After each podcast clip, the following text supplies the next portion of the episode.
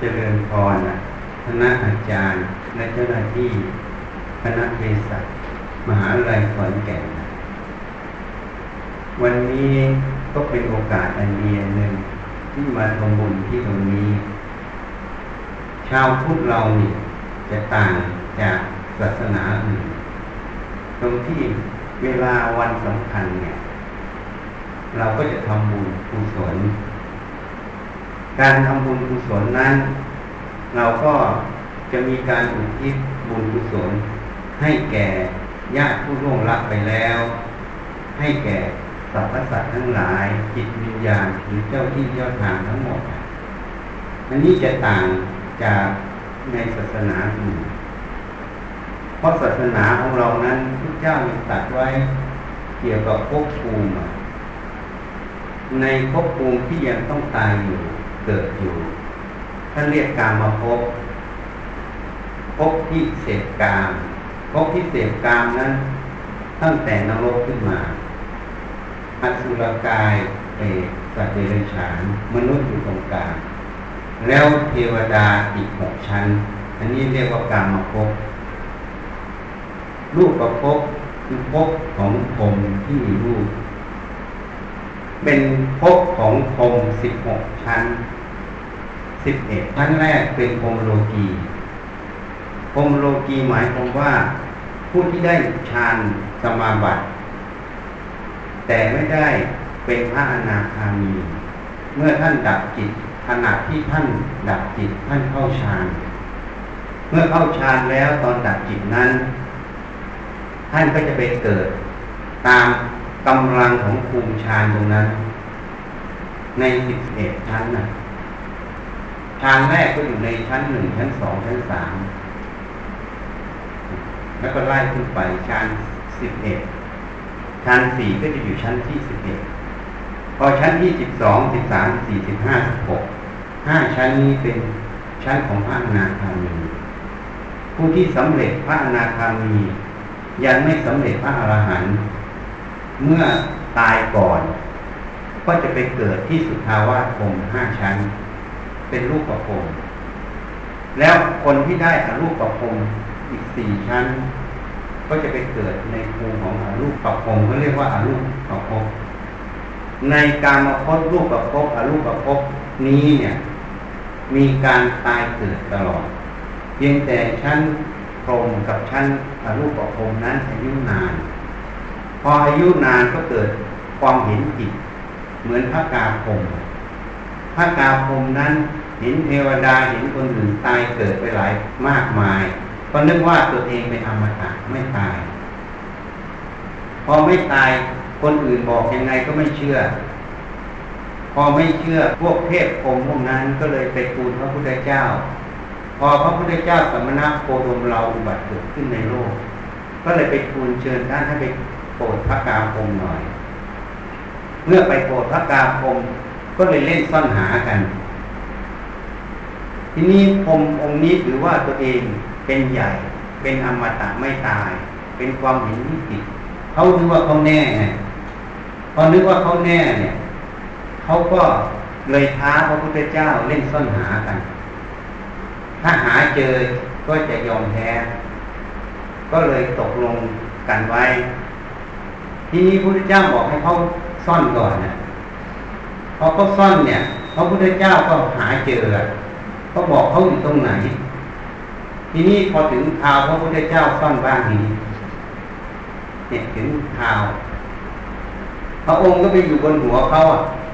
หาไม่เจออันนี้เป็นความรู้อันหนึ่งหมายความว่าพระญาณของพระพุทธเจ้าท่านสามารถจะปิดทิพจักษุของพระองค์ได้เพราะนั้นพรหมเนี่ยแม้แต่คนที่ได้ฌานโลกีบางครั้งก็ยังไม่สามารถเห็นพระพุทธเจ้าได้ได้ทิพจักษุก็ไม่สามารถเห็นได้เพราะถ้าท่านไม่ให้เห็นท่านก็ปิดได้พระกาพรหมนี่เป็นตัวอย่างพอหาพระพุทธเจ้าไม่เจอก็เลยยอมพอยอมแล้วก็เลยฟังธรรมเมื่อฟังธรรมแล้วก็ได้ความรู้ความเข้าใจในธรรมะก็เลยละทิฏฐิตัวนั้นว่าตัวเองเนี่ยเป็นอมตะไม่ตายเกิดเหมือนคนอื่น พุทธเจ้าจึงแสดงธรรมไว้ในสามภพนี้คือกามภพรูปภพอรูปภพหรือที่เรามาเขียนแผนที่กันในปัจจุบันนี้คือ31ภูมิตั้งแต่นรกถึงภูมิโลกสัตว์โลกเหล่านี้เกิดขึ้นแล้วต้องตายหมดอยากไปเกิดที่ใดขึ้นกับกรรมกรรมที่เราทำนั่นเองไม่ได้ขึ้นกับเทพเจ้าไม่ได้ขึ้นกับสิ่งศักดิ์สิทธิ์ไม่ได้ขึ้นกับอะไรที่จะบันดาลขึ้นกับกรรมการกระทำของเรานั่นเองทีนี้กรรมคือการกระทำนั้นพระผู้มีพระภาคเจ้าก็ได้บอกไว้อีกคำว่ากรรมเนี่ยคือแปลว่าการกระทำให้เข้าใจทีนี้ที่เรามาใช้คำว่ามีกรรมเราไปใช้กรรมตัวนี้ในความหมายของอกุศลแต่จริงๆคำว่ากรรมนี้เป็นคำกลางๆการกระทำนี้ถ้ากระทำไปด้วยความฉลาดเขาเรียกว่ากุศลกรรมหรือเรียกว่าบุญถ้าทำไปด้วยความหลงความโง่เขลาเขาก็เรียกว่าอกุศลกรรมก็เรียกว่ากรรมชั่วนั่นเองถ้าทำกลางๆไม่ดีไม่ชั่วมันก็เขาเรียกว่าอัพยากรรมมันก็มีบางครั้งก็เป็นกลางๆเพราะนั้นสิ่งที่สำคัญคือสองตัวคือกรรมที่ทำด้วยกุศลกับกรรมที่ทำด้วยอกุศลทีนี้ภาษาไทยเราเนี่ยจะมาบัญญัติเรื่องของกรรม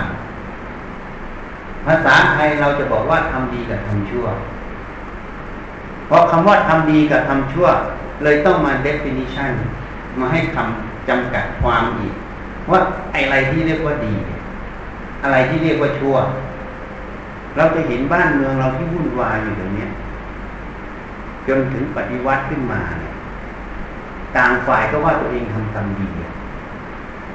แต่ไอ้ที่ว่าดีเนี่ยมันคืออะไรไอ้แค่ว่าชั่วนี่คืออะไรมันก็เลยต้องมาหานิยามแต่ถ้าเราไปดูรากศัพท์ของบาลีพระพุทธเจ้าเรียกว่าอกุศลกรรมกับกุศลกรรมคำว่ากุศลกรรมคำว่ากุศลนี่แปลว่าฉลาดถ้าเราดูรากศัพท์ง่ายๆอย่างดำเนินการพูดด้วยกุศโลบายก็คือกุศลบวกอุบายเป็นกุศโลบายทำสมาธิทำสนธินี่เพราะฉะนั้นมีอุบายในการดำเนินการเพื่อมีความฉลาดเพราะฉะนั้นเราเข้าใจรากศัพท์ก็จะเข้าใจคำว่ากุศลกรรมกุศลกรรมคือกรรมที่ฉลาดอักคือไม่อกุศลกรรมคือทำกรรมไม่ฉลาดนี่ถ้าเราเข้าใจรากศัพท์ตรงนี้เนี่ยมันจะง่ายขึ้นทีนี้คำว่าฉลาดไม่ฉลาดเนี่ยไม่ใช่ว่าเราไปคดโกงเขาแล้วได้มากแล้วถือว่าเราฉลาดกว่าเขาอันนั้นไม่ใช่คำว่าฉลาดนั้นเมื่อเราทำไปแล้วมันเกิดประโยชน์ไหมหรือมันเกิดโทษถ้าเกิดโทษกรรมนั้นเป็นกรรมไม่ฉลาดถ้าทำไปแล้วเกิดประโยชน์กรรมนั้นเป็นกรรมที่ฉลาดทำไปแล้วเบียดเบียนตัวเองเบียดเบียนผู้อื่นไหม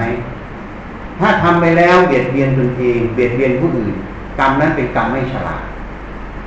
ถ้าทำไปแล้วไม่เบียดเบียนตนไม่เบียดเบียนผู้อื่น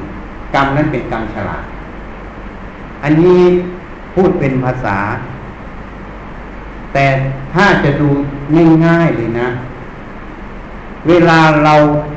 ทำอะไรไปแล้วให้ดูกลางอกเราให้ดูกลางอกเรานะมันเบาหรือมันหนักถ้ามันเบากรรมนั้นน่ะไปทางกุศลถ้ามันหนักกรรมนั้นเป็นกรรมทางอกุศลนะทีนี้ในกุศลกรรมนั้นพระพุทธเจ้าบัญญัติเรื่องกุศลมูลกับอกุศลมูลกุศลมูลกับอกุศลมูลท่านบอกว่าอกุศลมูลคืออะไรคือโลภะคือความโลภคือโทสะคือความโกรธคือโมหะคือความหลง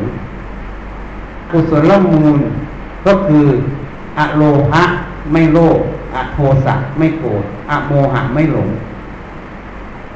กุศลนี่คือไม่โลภไม่โกรธไม่หลง อกุศลนั้นโลภโกรธหลงนั่นเองนี่เพราะฉะนั้นถ้าเรามาพิจารณาคำพวกนี้นะมันจะเข้าใจขึ้นคำว่ากรรมที่ฉลาดก็คือไม่โลภไม่โกรธไม่หลงนั่นเองกรรมที่เป็นไปเพื่อโลภเพื่อโกรธเพื่อหลงกรรมนั้นเป็นกรรมไม่ฉลาดนะทีนี้ถ้ามันเป็นไปเพื่อโลภเพื่อโกรธเพื่อหลงกลางอกเรานั้นจะหนักถ้าเป็นไปเพื่อไม่โลภไม่โกรธไม่หลงกลางอกนั้นเราจะเบาแล้วมันจะเบิกบานทีนี้บางคนก็จะตั้งคำถามว่าอย่างเราทำงานในคณะเนี่ยเราก็อยากให้มันเจริญเราไม่โลภเหรอหรือหมอเนี่ยเรารักษาคนไข้อย่างเงี้ยเราไม่โลภหรืออยากได้อย่างเงี้ยไม่อย่างนี้มันต้องแยกให้ออกอาตมาจึงแนะนำให้ฟังเวลากินข้าวนี่นะบางคนนี่บอกว่าพระองค์นี้เนี่ยเลือกกินพระองค์นี้เนี่ยไม่สันโดษพระองค์นี้กิเลสเยอะบางคนเข้าใจอย่างนี้ที่นี่คำว่ากินอาหารนี่นะมันมีอยู่พระพุทธเจ้าตรัสไว้ว่าฉันเพื่อดับความหิวเป็นปัจจัยสี่คือนิสัยสี่อาศัยมันอยู่ไงอาศัยอาหารนั่นน่ะ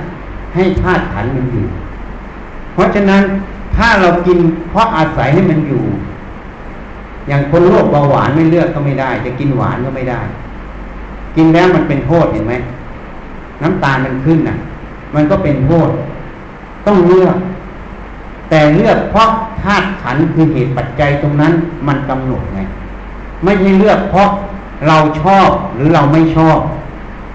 การที่เราเลือกตามเหตุปัจจัยตรงนั้นเนี่ยอย่างคนความดันโลหิตสูงไม่กินเค็มเนี่ยเราก็ต้องเลือกอาหารที่มันจืดการเลือกตรงนี้คือเลือกตามเหตุปัจจัยไม่ใช่กิเลสแต่ถ้าเลือกเพราะมันอร่อยไม่อร่อยเปิดพิสดารอยากกินที่มันพิสดารอันนี้กินเพื่อกิเลสเพราะนั้นสองสภาวะนี้กินเหมือนกันแต่มันต่างกันโยมต้องแยกให้ออกนะอาตมาพูดเป็นตัวอย่างให้ฟังทุกเรื่องเหมือนกันหมดถ้าทำด้วยเหตุปัจจัยเพื่อเหตุแห่งความเจริญอันนั้นไม่ใช่กิเลสแต่ทำเพื่อความโลภโกรธหลงความเป็นตัวตนอันนั้นเป็นกิเลสแยกให้ออกกินอาหารเหมือนกันพูดเรื่องกินอาหารนี่เป็นโมเดลเป็นตัวอย่างให้เข้าใจเพราะนั้นใครบอกว่าไม่เลือกเราไปสารธรรมร้านนาหมอดลยาเราก็บอกต้องเลือกไม่เลือกได้อย่างไรอ่ะแม้แต่ทุเรียนลูกนึงนะเราก็ต้องเลือกปอกเปลือกทิ้งเนื้อมันกินลูกเม็ดมันก็ทิ้งไปถ้าโยมไม่เลือกโยมก็กินทั้งลูกสิไอ้แหลมๆมันก็ทิ่มปากเราอ่ะจริงไหมของทุกอย่างต้องเลือกแต่เลือกโดยกฎเกณฑ์เหตุปัจจัยตรงนั้นอันนั้นเรียกว่าปัญญาให้เข้าใจตัวปัญญาไม่ใช่เลือกเพราะเรายินดียินร้ายเพราะเราหลง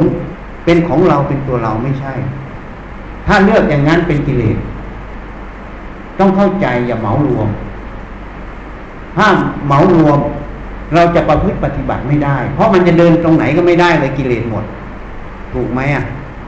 ทำงานอยู่ในเนี้ยจะให้ที่นี่เจริญขึ้นเจริญขึ้นเดี๋ยวก็เป็นกิเลสใช่ไหมก็เลยไม่ต้องทำอ่ะเขาก็เลยว่าไม่รู้จักหน้าที่เนี่ยพอไม่รู้จักหน้าที่นี่เสียแล้วนะธรรมะต้องรู้หน้าที่เราทำตามหน้าที่เหตุเจริญก็ทำให้มันเจริญทำให้มันเกิดประโยชน์ทั้งต่อตัวเองทั้งต่อผู้อื่นแต่ทำแล้วเราไม่สำคัญว่าสิ่งทั้งหมดเป็นของเราเป็นตัวเราให้รู้จักแยกในชีวิตประจำวันทุกเรื่องนะเป็นโมเดลตัวนี้หมดอันนี้ประเด็นที่หนึ่งนะวิธีการคิดนี่คิดแบบตรงๆเพราะฉะนั้นเนี่ยอาตมาจึงบอกเขาถามว่าอาจารย์จะสร้างวัดเสร็จเมื่อไหร่เมื่อเราลงดับเมื่อไหร่ก็เสร็จตราบใดเรายังมีลมหายใจเข้าออกก็ต้องทำเพราะเหตุปัจจัยคือลมหายใจเข้าออกมันให้ทำถ้าคนตายแล้วไม่ต้องทำแต่เราทำไม่ได้ทำเพื่อจะเอาอะไร ทำเพื่อให้มันเกิดประโยชน์ได้อาศัยเกิดประโยชน์ให้ผู้อื่นได้มาใช้ให้มันเกิดประโยชน์ไม่ได้ทำเพื่ออะไร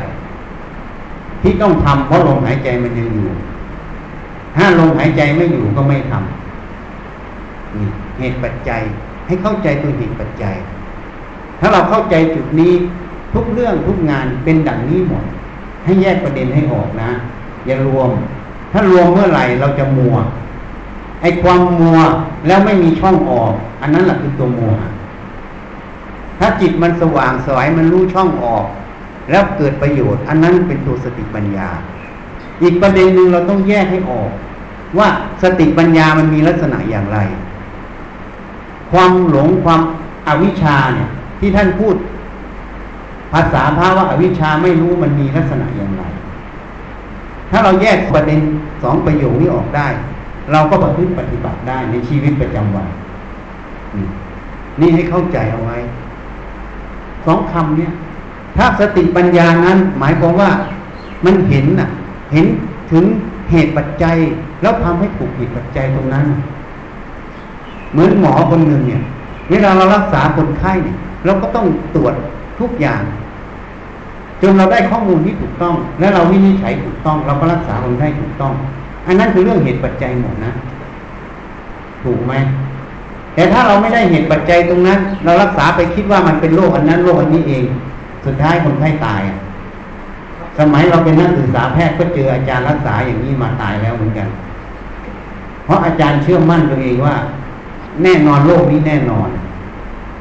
พอวินิจฉัยไปพอตายแล้วออทอปซี่ออกมาค่อยรู้ว่าตัวเองผิดพลาดเพราะอาการแสดงอย่างเช่น10ตัวอย่างมันเข้าได้8แต่มันยังมีอีก2อันเข้าไม่ได้แต่เราไปตัดสินใจว่าเป็นโรคนี้แน่นอนเพราะ8ข้อเราเชื่อมั่นในตัวเองเกินไปเราไม่หาอีก2ข้อมันทำไมมันไม่มีพอรักษาไปแล้วพอตายแล้วออทอปซี่อยู่นี่พอมาเข้าคอนเฟอเรนซ์นี่เพราะอะไรเพราะในความรู้ความเห็นความคิดตรงนั้นมันหลอกเราอยู่มันหลอกอยู่นะถ้าเรายึดถือมันเนี่ยเป็นของเราเป็นตัวเราเมื่อไหร่เนี่ยมันจะไม่มีความระแวงความระวังความเอะใจนั่นเองจริงๆไม่ใช่ความระแวงคือความเอะใจอ่ะที่เราตัดสินใจอย่างเนี้ยมันถูกหรือมันผิดเพราะเมื่อไหร่ที่เรายึดความคิดความเห็นตรงนี้เป็นตัวเราเมื่อไหร่เราจะไม่เห็นการตัดสินใจตรงนี้เพราะมันเป็นเราเต็มที่แล้วเพราะนั้นเวลาโมหะมันทำงานความหลงมันทำงานหรือกรรมตัวนั้นมันจะให้ผลหมายถึงว่าคนไข้ตรงนั้นจะถึงเวลาตายแต่ถ้าอยู่กับหมอคนอื่นจะไม่ตายจะอยู่กับหมอคนนี้จะตายเพราะกรรมที่จะต้องให้เขาตายวันนั้นก็จะต้องมาเจอหมอคนนี้จะไม่เจอหมอคนอื่นแล้วหมอคนนี้จะสร้างกรรมลงไปได้อย่างไรก็เพราะความหลงความยึดถือในความรู้ความเห็นตัวเองเชื่อมั่นตัวเองมากมันเป็นอัตตานี่พอเห็นตรงนี้มันยึดแล้วมันจ้ำลงไปเลยพอจ้ำไปมันก็ผิดพลาดเพราะผิดพลาดมันก็รักษาผิดพลาดมันก็เลยตายอันนี้เกี่ยวกับวิถีกรรมของคนไข้ด้วยของหมอที่ไปทำกรรมด้วยนี่มันมีเพราะฉะนั้นเนี่ยตรงนี้เนี่ยถ้าเราฝึกสติสมาธิให้มากเวลาความคิดความเห็นอะไรมันขึ้นมาเราไม่ยึดถือว่ามันเป็นของเราเป็นตัวเราพอเราไม่ยึดถือว่ามันเป็นของเราเป็นตัวเราไอ้ความคิดความเห็นนี่เหมือนข้อมูลอันหนึ่งความคิดความเห็นของคนอื่นก็เหมือนข้อมูลอันหนึ่งทีนี้ตัวสติปัญญานี่นะมันจะเอามาชั่งหาเหตุหาผลนะว่าเหตุปัจจัยตรงนั้นน่ะมันใช่ไหมถ้ามันลงตามเหตุปัจจัยได้หมดทุกข้อก็โอเคไงแต่ถ้ามันไม่ลงมันมีอะไรมันจะหาอีกเพราะตัวสติปัญญาเป็นตัวช่างนี่อันนี้เรียกว่าสติปัญญามันทำงานแต่ถ้าโมหะมันทำงานพอเราคิดอะไรขึ้นมาเราก็จะเชื่อว่าเราต้องถูกต้องเป็นอย่างนั้นแต่พอผลมันออกมาแล้วมันไม่ใช่อย่างที่เราคิดไงเพราะฉะนั้นในที่ประชุมในที่ต่างๆจะเกิดปัญหาตรงนี้เพราะแต่ละคนเชื่อว่าความเห็นเราถูก เพราะอะไรเพราะทุกคนไปคิดว่าความคิดความเห็นเป็นตัวเราไงแต่พระพุทธเจ้าตรัสไว้ไม่ใช่รูปเนี่ยไม่ใช่ของเราไม่ใช่ตัวเราเป็นธาตุทั้งสี่ไม่นั้นเราจะเปลี่ยนหัวใจกันได้เหรอถ้าของใครมันก็เปลี่ยนกันไม่ได้ถูกไหมมันเรื่องของธาตุหมดเพราะฉะนั้นรูปนี่ไม่ใช่ของเรามันเรื่องของธาตุยิ่งถ้าเราศึกษามาจนระดับนี้เราจะรู้ตั้งแต่ไข่ตั้งแต่สเปิร์มมันเรื่องของ DNA เรื่องของไลปิดเรื่องของผนังเซลล์เรื่องอะไรซึ่งมันเป็นเรื่องของแร่ธาตุหมดคืออาหาร5หมู่จริงไหมพอมาผสมกันภาวะพันธุกรรมทุกอย่างมันเกิดมาเป็นรูปคนน่ะแล้วจิตวิญญาณตัวนั้นมันมาปฏิสนธิมาเกิดในรูปนั้นมันก็เลยยึดว่ากายนี้เป็นของเราเป็นตัวเราจริงๆเหมือนบ้านเหมือนที่ตรงนี้นะเวลาโยมกลับบ้านโยมทิ้งแล้วนะแต่ตอนเช้าโยมมาทำงานพอเลิกงานกลับก็ทิ้งแล้วที่ตรงนี้ก็ยังอยู่ตรงนี้ไม่ใช่ของเราถูกไหมแต่เมื่อไหร่ที่เรามาตรงนี้เราก็ต้องรักษาทำตามหน้าที่หัวหน้าเอ่ยผู้เก็บกวาดเอ่ยแม่บ้านเอ่ยก็ต้องทำตามหน้าที่ของแต่ละหน้าที่เพราะนี้คือหน้าที่ที่ต้องรักษาแต่ไม่ใช่เป็นของเรานะเพราะมันเป็นหน้าที่นี่แยกกันให้ออกสองประเด็นเนี่ยเหมือนกันกายนี่ก็เหมือนตึกเนี้ยจิตวิญญาณที่มันมาเกิดมันก็มาเกิดตรงเนี้ยแต่มันมาเกิดมันมาอยู่กับตรงนี้แล้วมันก็เลยหลงว่าตรงนี้เป็นของเราเป็นตัวเรานี่ข้อที่หนึ่งพอข้อที่สองพุทธเจ้าตรัสไว้อีกเวทนาเนี่ยภาษาพระคือเวทนาถ้าภาษาเราคือความรู้สึกสุขทุกข์เฉยๆความเจ็บปวดนั่นก็เรียกว่าทุกขเวทนาเนี่ยเพราะนั้นเวทนานี่มันก็เนื่องจากรูปยิ่งเราเรียนวิสัญญีมาพอฉีดยาชาปั๊บข้างล่างที่มันบล็อกมันไม่เจ็บเลยเห็นไหมไม่รู้สึกด้วยเพราะนั้นเวทนาเนี่ยมันเนื่องจากธาตุความสุขความทุกข์ความเฉยๆมันเรื่องของธาตุนะสังเกตให้ดีการแพทย์เราเนี่ยมันจะเป็นตัวสังเกตเราเวลาเราไปผ่าตัดหรือไปผ่าตรงไหนเราฉีดยาชาตรงนั้นมันไม่เจ็บเห็นไหมทำไมมันไม่เจ็บอ่ะนี่มันเรื่องของธาตุเพราะยาชานั้นไปบล็อกเส้นประสาทได้ใช่ไหม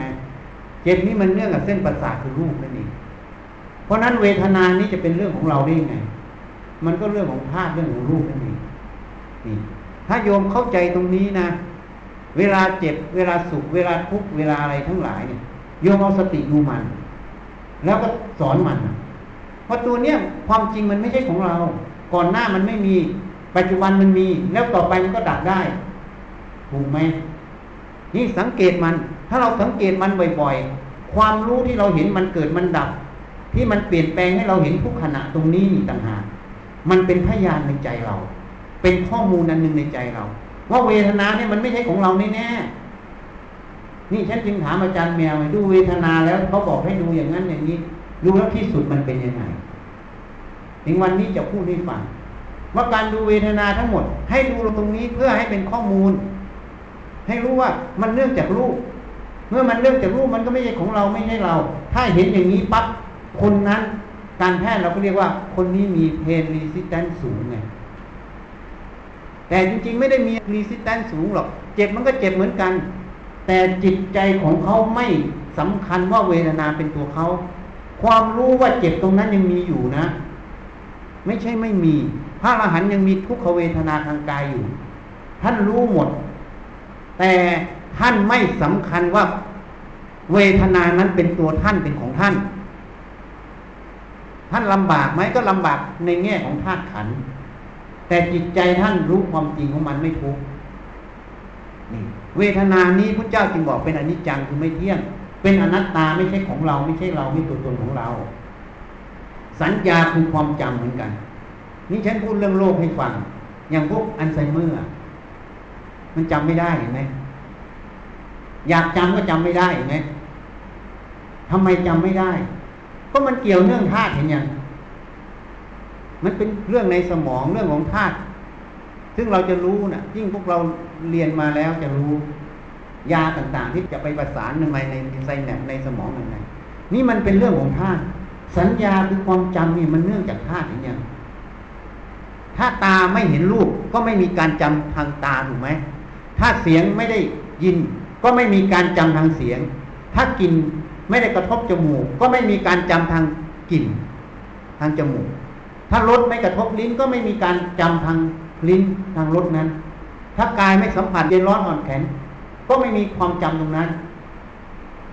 ถ้าใจไม่รู้คิดนึกมันก็ไม่มีจำความคิดนึกตรงนั้นเพราะนั้นความจำนี่มันมาจากรูปกระทบตาเสียงกระทบหูกลิ่นกระทบจมูกรสกระทบลิ้นเย็นร้อนอ่อนแข็งกระทบกายแม้แต่คิดนึกทำมาลงกระทบใจนี่เพราะนั้นรูปกับเสียงมันก็เป็นเรื่องของธาตุที่ผู้นี้ฟังทีแรกแล้วมันจะเป็นของเราตัวเราได้ยังไงอ่ะจริงไหมเพราะฉะนั้นตากับรูปก็เป็นธาตุเพราะนั้นในพระอภิธรรมเขาจึงบัญญัติรูปรสกลิ่นเสียงสัมผัสเป็นรูปทำไมท่านบัญญัติเป็นรูปรู้ไหมเพราะรูปก็คือแสงที่มันกระทบเข้ามาข้างนอกรูปข้างนอกนี่เป็นธาตุกระทบเข้าสู่ตาเราแสงสว่างนั้นเป็นรูปนะกลิ่นเนี่ยมันก็อาศัยลมใช่ไหมเสียงก็อาศัยลมคลื่นเสียงอะรสมันก็อาศัยอยู่ในธาตุทั้ง4ไซน์เนี่ยที่เราเรียนทั้งหมดนะสัมผัสก็เหมือนกันเพราะฉะนั้นสิ่งที่มันมาสัมผัสทั้งหมดรูปรสกลิ่นเสียงสัมผัสท่านจึงบัญญัติเป็นรูปเนี่ยก็คือตัวธาตุนี่เป็นธาตุหมดธาตุนั้นไม่ใช่ของเรานะเป็นของประจำโลกแม้แต่ตัวเราตายไปแล้วก็ทิ้งอยู่ในโลกจริงไหมมีใครเอากระดูกไปได้ด้วยไม่มีนี่คือความจริงถูกไหมเพราะนั้นรูปกายนี้ก็ไม่ใช่ของเรารูปข้างนอกรูปรสกลิ่นเสียงสัมผัสก็ไม่ใช่ของเราเป็นธาตุเป็นของประจำโลกอาศัยมันใช้เฉยๆเพราะฉะนั้นเมื่อไม่ใช่ของเรานามธรรมที่เกิดคือตัวสัญญาตัววิญญาณที่มันเกิดเนื่องจากรูปตรงนี้จะเป็นของเราได้ไงพระพุทธเจ้าจึงเรียกว่าวิญญาณนางอนิจจังวิญญาณไม่เที่ยงวิญญาณนางอนัตตาวิญญาณไม่ใช่ของเราคำว่าวิญญาณคือความรู้ทางตาทางหูทางจมูกทางลิ้นทางกายทางใจความรู้ตรงนี้เกิดจากรูปกระทบตาก็รู้ทางตาเสียงกระทบหูอย่างที่อาตมาพูดอยู่เดี๋ยวนี้เราก็รู้ทางหูวิญญาณทางหูเกิดนั่นเองกลิ่นกระทบจมูกก็วิญญาณทางจมูกเกิดรสกระทบลิ้นวิญญาณทางลิ้นเกิดกายกระทบเย็นร้อนหนาวแข็งก็วิญญาณทางกายเกิดแม้แต่คิดนึกทำอารมณ์กระทบใจวิญญาณทางใจเกิดเพราะฉะนั้นดูวิญญาณตัวเนี้ยมันเป็นผลเนื่องจากรูปนั่นเองรูปก็ไม่ใช่ของเรานามธรรมคือวิญญาณตัวนี้จะเป็นของเราได้ไงท่านจึงเรียกว่าอนัตตาไม่ใช่ของเรานี่เป็นสัจธรรมคือความจริงอาตมาเว้นตัวสังขารเพราะอะไรเมื่อมันรู้ขึ้นมามันจะมีความจำความจำมันจะเป็นข้อมูลเหมือนในคอมพิวเตอร์เหมือนในฮาร์ดดิสก์มันจะมีข้อมูลเก็บไว้หมดเสร็จแล้วมันจะนำข้อมูลเหล่านั้นมาคิดเขาเรียกว่าสังขารคือตัวคิดนึกปรุงแต่งคำว่าคิดนึกปรุงแต่งเนี่ยมันจะต้องอาศัยข้อมูลจากความรู้คือวิญญาณจากสัญญาคือความจำพอมันรู้มันก็จำมันจำมันก็มาคิดนึกปรุงแต่งเป็นกระบวนการของมันนี่เพราะนั้นสังขารตัวนี้ก็จึงไม่ใช่ของเราทีนี้ที่เราคิดเราเห็นอยู่ทั้งหมดที่เราเห็นในเรื่องนั้นเรื่องนี้เนี่ยมันมาจากตัวคิดหมดสังเกตไหมตัวคิดที่มันคิดออกมาทั้งหมดมันคิดขึ้นมาเพราะอะไรมันก็มาจากรูปทางตาเสียงทางหูกลิ่นทางจมูกรสทางลิ้นสัมผัสเย็นร้อนอ่อนแข็งทางกายเนี่ยมันเป็นข้อมูลมาหมด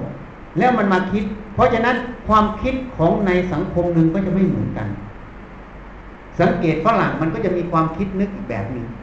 คนไทยก็จะมีความคิดนึกอีกแบบนึงประเพณีวัฒนธรรมก็คนละแบบเพราะมันเกิดจากการเรียนรู้เมื่อมันเรียนรู้มาแล้วมันจึงมีความเห็นไง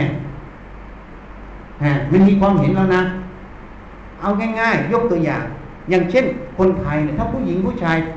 ไปหอมแก้มกันจูบกันเนี่ยมันไม่เหมาะสมแล้วนะจริงไหมแต่ฝรั่งเวลามันเจอกันจับมือกันหอมแก้มกันอ่ะหญิงชายใช่ไหมแต่เขาไม่ถืออันนี้คือความเห็นละของเขาถือว่ามันเป็นปกติเป็นการทักทายกันถูกไหมแต่ของเราเห็นว่าถือว่ามันผิดอ่ะชายหญิงมันอย่างนี้ไม่เหมาะความเห็นตัวนี้มันเกิดอย่างความเห็นตัวนี้มันเกิดจากการเรียนรู้ในแต่ละวัฒนธรรมอย่างเพราะนั้นความเห็นตัวนี้มันเกิดจากการเรียนรู้ความเห็นตัวนี้จึงไม่ใช่ของเราไง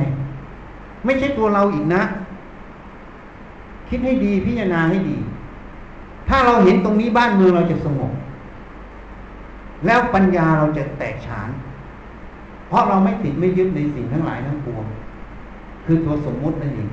ตัวความเห็นตัวนี้มันเป็นสมมุติหมดนี่อาตมาเทียบให้โยมไปลองคิดพิจารณาดูจริงไหมอ่ะเพราะหลานมันหอมแก้มกันมันไม่ถืออ่ะมันไม่เดือดร้อนเลยเห็นยังแต่คนไทยผู้หญิงผู้ชายลองหอมแก้มกันดูเป็นปัญหาใช่ไหมเพราะวัฒนธรรมประเพณีการเรียนรู้มันต่างกันจริงไหมมันจึงก่อเกิดเป็นความเห็นเป็นทิฏฐิตัวนี้ออกมาไงอันนี้โอเคฝรั่งโอเคไงความเห็นเขาแต่ความเห็นไทยไม่โอเคถูกไหมจริงไหมเพราะนั้นตัวความเห็นตัวนี้ล่ะมันเกิดจากการเรียนรู้ตัวการเรียนรู้ตรงนี้ล่ะเมื่อมันมีเหตุเกิดมันเกิดมันดับได้ความเห็นนี้จึงไม่ใช่ของเราไม่ใช่ตัวเราอย่ายึดมันนี่พุทธเจ้าจึงบอกสังขารานิจจาสังขารานัตตาไงตัวความคิดความเห็นตัวนี้เนี่ยไม่ใช่ของเราไม่เที่ยงไงถ้าเราเข้าใจตรงนี้ปั๊บเราจะอาศัยความเห็นนี้ทำประโยชน์อย่างเดียวแล้วนะไม่ใช่ยึดแล้วนะคนละประเด็นแล้วทีนี้ถ้าเมื่อไหร่เราเห็นตรงนี้เนี่ยความเห็นใดตรงตามเหตุปัจจัยเป็นเหตุแห่งความเจริญก็ทำตามมันซะความเห็นใดเป็นโทษเป็นเหตุแห่งความเสื่อมก็ละมันซะไม่ทำตามมันเพราะมันไม่ใช่ของเราทั้งคู่แต่ถ้าเรายึดว่าเป็นของเราเมื่อไหร่เป็นตัวเราเมื่อไหร่พอเราเห็นยังไงเราก็จะบังคับให้ข้างนอกเห็นตามเราถูกไหมแม้แต่ความเห็นเราผิดเราก็ไม่รู้ตัวด้วยเพราะเราว่าเราจะเอาอย่างนี้อ่ะจริงไหมเหตุนั้นพระพุทธเจ้าจึงสอนในกาลามสูตรชาวกาลามะมาถามพุทธเจ้าจะเชื่อได้อย่างไรคนนั้นก็บอกว่าตัวเองถูกคนนี้ก็บอกตัวเองถูกครูอาจารย์ลัทธินั้นก็บอกอย่างนั้นอย่างนี้จะทำยังไงมาถามพุทธเจ้าพุทธเจ้าจึงบอกอย่าพึ่งเชื่อเพราะเล่าขานสืบต่อกันมาการเล่าขานสืบต่อกันมาก็ต้องเป็นความรู้ความเห็นของคนในอดีตถูกไหมจริงไหมนี่ข้อที่หนึ่งอย่าพึ่งเชื่อเพราะกระทำตามกันมาการกระทำตามกันมาก็เป็นความรู้ความเห็นของคนในอดีตจริงไหมอย่าพึ่งเชื่อเพราะคาดคะเนเวลาเราเห็นอะไรขึ้นมาเราก็คาดคะเนว่าน่าจะเป็นอย่างนั้นน่าจะเป็นอย่างนี้ถูกไหมยังไม่มีเหตุผลไอ้ความคาดคะเนตัวนี้มันเกิดจากจิตใจที่เราไม่ได้อบรมในหลักของเหตุผลในหลักของสติปัญญาไงถ้าคนสติปัญญาน้อยมันก็จะคาดคะเนมากแล้วก็เชื่อง่ายถูกไหมไอ้พวกสติปัญญามากก็จะเชื่อยากแต่เชื่อยากก็จะไปยึดความเห็นตัวเองอีกนะไอ้เชื่อง่ายก็จะไปยึดความเห็นตัวเองอีกนี่ทีนี้อย่าพุ่งเชื่อเพราะคิดเป็นตรรกะเพราะตรรกะบางทีผลบางอย่างมันคนละเรื่องพูดเรื่องนกแต่ไปเอาตรรกะช้างมาใส่นี่ให้ระวังให้ดีนี่อย่าพุ่งเชื่อเพราะผู้พูดเป็นครูเราอะเพราะครูเราบางทีก็ยังสอนผิดนะเพราะครูเราไม่รู้ทุกเรื่องถูกไหมถ้าไอ้ที่ถูกก็โอเคแต่ไอ้ที่ไม่ถูกเนี่ยบางจุดเนี่ยมันจะเป็นปัญหาถ้าเราเชื่อหมดเพราะฉะนั้นอย่างที่เราไปเรียนแพทย์อย่างเรียนแพทย์เฉพาะทางเนี่ยมันจะมีไอ้เรื่องที่เขาเรียกว่ามันอย่างเนี้ย controversy อยู่ซึ่งตอนเราเรียนนักศึกษาแพทย์เนี่ยไอ้ที่ไม่ controversy เขามาสอนเราหมดแต่ไอ้ที่ controversy เขาไม่สอนแต่พอเราไปเรียนเป็นแพทย์ประจำบ้านเป็นแพทย์เฉพาะทางเขาสอนหมดแต่เราต้องชั่งน้ำหนักตัดสินว่าประโยชน์กับโทษอันไหนจะเกิดมากกว่ากันถูกไหมแล้วเราก็ต้องเรียนที่จะหาความรู้ใหม่เกิดขึ้นถูกไหมนี่มันต่างกันกับตอนเรียนแพทย์นี่เพราะฉะนั้นคำสอนเนี่ยครูเราบางทีก็ผิดพลาดได้อย่าเพิ่งเชื่อเพราะผู้พูดน่าเชื่อถือไงอย่าเพิ่งเชื่อเพราะอ้างตำราเพราะตำราทั้งหมดที่เขียนมาก็เขียนจากความเห็นของคนเขียนถูกไหมอย่าเพิ่งเชื่อเพราะเข้าได้กับความเห็นของเราไงเพราะฉะนั้นใน10ข้อนี้อาตมาเลยสรุปเป็น2ข้อให้เข้าใจง่ายๆ1อย่าเพิ่งเชื่อความเห็นภายนอก2อย่าเพิ่งเชื่อเพราะความเห็นภายในตัวเองอันนี้เรียกว่ากลางไหมเป็นกลางไหมไม่เลือกข้างไม่เลือกข้างความเห็นภายนอกไม่เลือกข้างความเห็นภายในนี่ข้อที่1ใช่ไหม ทีนี้จะเชื่อยังไงพุทธเจ้าบอกก็เชื่อว่าอันนั้นอ่ะมันเป็นกุศลหรือเป็นอกุศลมันตรงสัจธรรมคือความจริงไหมถ้ามันตรงสัจธรรมตรงเหตุปัจจัยตรงนั้นให้เชื่อถ้ามันไม่ตรงสัจธรรมไม่ตรงความจริงตรงนั้นไม่ให้เชื่อถ้ามันตรงความจริงตรงสัจธรรมมันเป็นกุศลมันเข้าได้กับความเห็นคนอื่นก็เชื่อถ้าความเห็นคนอื่นมันไม่ตรงก็ไม่เชื่อถ้าความเห็นคนอื่นมันตรงตรงนี้ก็เชื่อความเห็นของเราตรงตรงนี้ก็เชื่อถ้าความเห็นเราไม่ตรงตรงนี้ก็ไม่เชื่อความเห็นเราอีกเนี่ยเพราะฉะนั้นเท่ากับคนนี้เอาธรรมเป็นที่พึ่งเอาธรรมะนี่เป็นที่พึ่งเอาสัจธรรมคือความจริงเป็นตัวตัดสินเนี่ยที่เราเรียนมาทั้งหมดแล้วทำการทดลองทำอะไรทุกอย่างเราต้องการหาข้อมูลความจริงถูกไหมของเรื่องนั้นๆถูกไหมเราตรงนั้นเป็นตัวตัดสินไม่ได้เอาตัวเราตัวเขานะไม่ได้เอาครูบาอาจารย์ตรงนั้นตัดสินเขาจึงเรียกว่าเอาธรรมะเป็นตัวตัดสินเนี่ยเรียกว่าเคารพธรรมเพราะนั้นพุทธเจ้าท่านจึงตัดไว้ท่านเคารพธรรมท่านไม่ได้เคารพใครท่านบอกในสามไตรโลกธาตุท่านค้นไปหมดแล้วเทพพรหมต่ำกว่าท่านหมดพระอรหันต์ก็เกิดหลังท่านท่านเกิดก่อนท่านจะเคารพใครท่านหาหมดแล้ว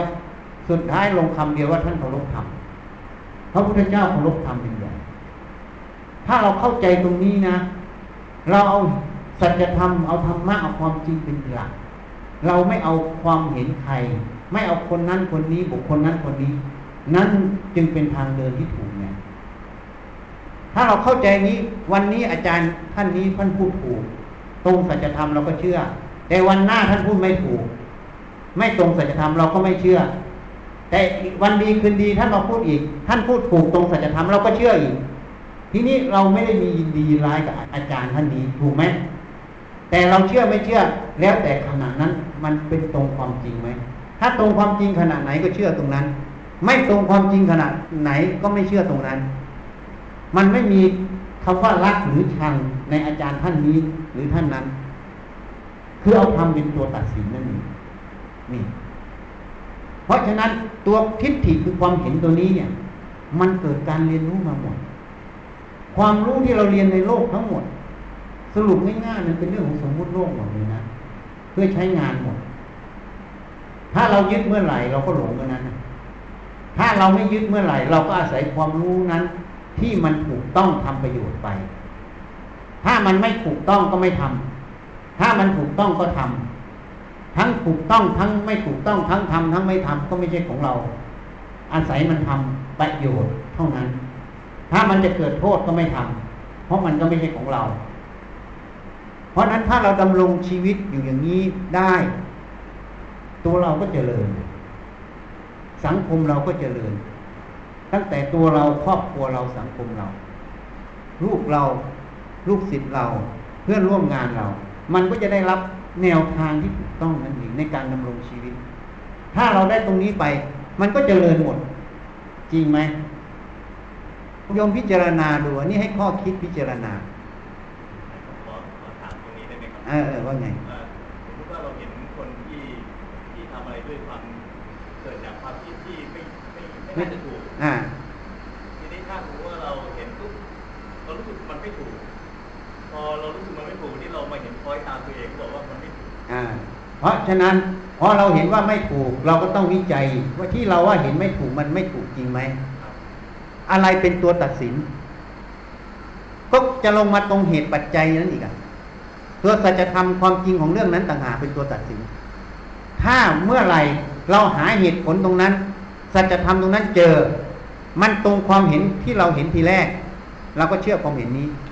ถ้ามันไม่ตรงเราก็เปลี่ยนความเห็นเราออกเข้าใจยังเพราะฉะนั้นเราก็เลยไม่ติดไม่ยึดในความเห็น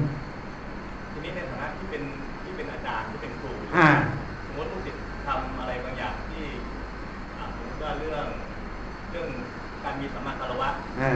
เราเห็นว่ามันไม่น่าจะใช่ถ้าสมมติว่าเด็กจะไม่มีสัมมาคารวะเราพอเห็นอย่างนี้เราสอนเขาอย่างนี้ถือว่าเราไม่เป็นการทางเรื่องของความเห็นไหมครับคือสิ่งใดที่มันเป็นประโยชน์เราแนะนำไปได้แต่เขาไม่จำเป็นต้องเชื่อเราต้องตั้งจิตไว้อย่างนี้ เราแนะนำได้อย่างที่อาตมาพูดวันนี้อาตมาแนะนำได้แต่โยมจะเชื่อไม่เชื่อเรื่องของโยมนะโยมไปพิจารณาด้วยสติปัญญาของโยมถ้าพิจารณาแล้วมันจริงก็ให้เชื่อแล้วไปลองทำมันได้ประโยชน์จริงไหม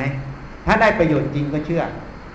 แต่ถ้าโยมพิจารณาแล้วมันไม่ถูกต้องโยมก็ทิ้งซะไม่ต้องเดือดร้อนมันเกิดแล้วมันดับพูดไปแล้วก็ดับไปทิ้งซะถูกไหมทีนี้อาจารย์ที่เที่ยวเข็นลูกศิษย์เนี่ยหรือว่ามีวิชาที่ผิดไหมครับอาจารย์ที่เที่ยวเข็นลูกศิษย์มันอยู่ที่หน้าที่ต้องย้อนกลับคำว่าหน้าที่เหมือนฉันอยู่ที่วัดเนี่ยก็แนะนำพระในวัดถ้าพวกท่านอยู่นอกวัดนะไม่ได้มาอยู่ในปกครองฉันไม่พูดหรอกนะเพราะมันไม่ใช่หน้าที่ฉันเข้าใจประโยคนี้ไหมแต่เมื่อคุณมาอยู่ในวัดคุณมาอยู่ในวัดเนี่ยเขาก็บอกว่าเจ้าอาวาสมีหน้าที่ต้องอบรมสั่งสอนลูกวัดอ่ะมีหน้าที่ต้องสั่งลูกวัดทำงานมีหน้าที่ต้องไล่ลูกวัดออกถ้ามันไม่เชื่อฟังเข้าใจตรงนี้ไหมนี่มันเป็นหน้าที่เป็นกฎหมายเราทำตามหน้าที่แต่ที่เราทำหน้าที่ตรงนี้เราอย่ามีความยินร้ายไอ้นี่มันไม่ดีขัดเคืองมันไม่พอใจมันอันนี้คนรับประเด็นแล้วนะอันนี้กิเลสเกิดถ้าเราทำตามหน้าที่ด้วยเมตตาแนะนำเขาจะทำตามไม่ทำตามเรื่องของเขาแต่เรามีเมตตาชี้ทางที่มันเป็นประโยชน์ต่อเขาให้เขาไปพิจารณาแต่ทีนี้เราต้องเคารพเขาตรงไหนตรงให้เขาไปพิจารณาไงตรงนี้ต่างหากเพราะเขาอาจจะมีเหตุปัจจัยที่เราไม่รู้อีกหรือแม้แต่เขาอยากจะแก้ไขตัวเองอ่ะมันก็ต้องใช้เวลานะเชื่อไหมอ่ะคนเราบางทีมันติดอะไรมาจะแก้เนี่ยมันใช้เวลาเราต้องเข้าใจตรงนี้ว่ามันต้องใช้เวลาเพราะนั้นบางครั้งการให้กำลังใจเขาถ้าเขาจะแก้นะมันก็เป็นประโยชน์ถ้าเราไม่ให้กำลังใจเขาคือเขาอยากแก้อยู่แล้วมันก็เลยเป็น depression ซึมเศร้าไปถูกไหมเพราะเขาตำหนิตัวเองว่าเขาทำผิดอ่ะถ้าเขาจะแก้เพราะจริงๆพูดให้ฟังเรื่องอาหารนี่แหละเราต้องแยกประเด็นหน้าที่เรื่องของธาตุเรื่องของเหตุปัจจัยออกให้ได้กับเรื่องกิเลสเพราะมันถ้าเราแยกตรงนี้ไม่ออกมันจะมัวทันทีประเด็นนี้จะเป็นปัญหาของคนปฏิบัติธรรมใช่ไหมเพราะนั้นบางคนรักลูกเราจึงบอกรักลูกให้ถูกทางนะเวลารักลูกทีไรลูกทำไม่ถูกก็ดุลูกด่าลูกอะไรลูกเรื่อยๆเด็กมันไม่รู้เหตุผลหรอกว่าเราห้ามมันเพราะอะไรแต่สิ่งที่มันรับไปแล้วคือตัวโทสะมันไม่เห็นความเมตตาความรักของพ่อแม่ไงเพราะนั้นจึงบอกถ้าเรารักลูกเราจะสอนลูกเราต้องสื่อตัวเมตตาออกให้ได้คือใจมันเมตตาอยู่นะแต่บางทีคนมันมีอารมณ์อ่ะมันก็เร็วไปตัวนี้เด็กมันรับตรงนี้ก่อนสังเกตไหมแล้วมันจะมีปฏิกิริยากับเราเมื่อมันโตแล้วทั้งภูมิเป็นอย่างนี้เพราะนั้นเราต้องสื่อตัวเมตตาออกให้ได้เพราะเชื่อว่าพ่อแม่ทุกคนเนี่ยที่เลี้ยงดูลูกที่ดูดาหรือที่แนะนำลูกทั้งหมดไม่มีใครอยากให้ลูกเลวหรอกนะจริงไหมโยมว่าจริงไหมแต่เราต้องรู้อีกตัวหนึ่งว่าตัวมารเนี่ยกิเลสมารเนี่ยไม่ใช่ตัวเรานะมันจะหลอกเราเหมือนกันเพราะนั้นตัวโทสะที่มันแทรกกับเราออกไปมันอาศัยความเมตตาความรักของเราต่อลูกเนี่ยมันออกมาก่อนแล้วลูกรับตรงนี้ก่อนลูกไม่ได้รับเหตุผลถ้าเด็กมันโตรู้เหตุผลบางทีเด็กมันไม่ได้รับโทสะมันรับเหตุผล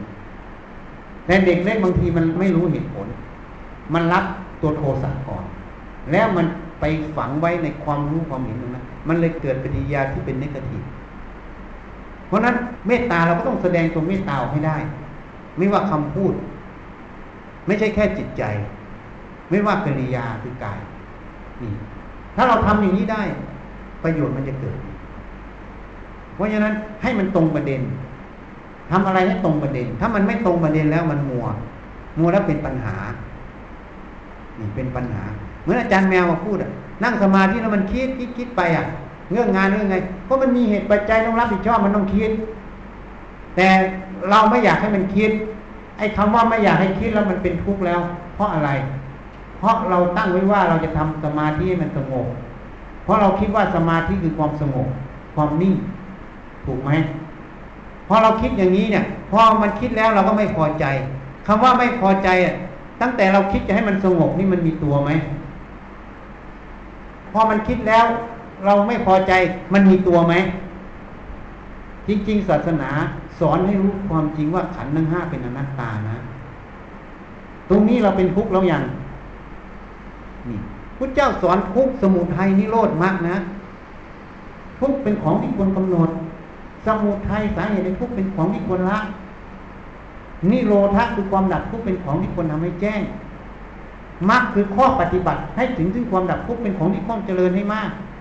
แต่ที่เราบอกเรานั่งสมาธิไม่ใหญ่มันคิดมันยังไงเราเป็นทุกข์เป็นร้อนเราเจริญองค์มรรคอย่างเราไม่เห็นตรงนี้ไงมันไม่ตรงประเด็นแล้วโดยไม่รู้ตัวมันหลอกอย่างเนี้ยนี่ยกเป็นตัวอย่างมันหลอ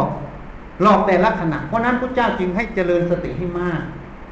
สติจนเป็นอินทรีย์เป็นพละปัญญาเป็นอินทรีย์เป็นพละแต่หลวงตามหาบัวนั้นบอกว่ามหาสติมหาปัญญาก็คือสติปัญญาที่เป็นอินทรีย์เป็นพละนั่นเอง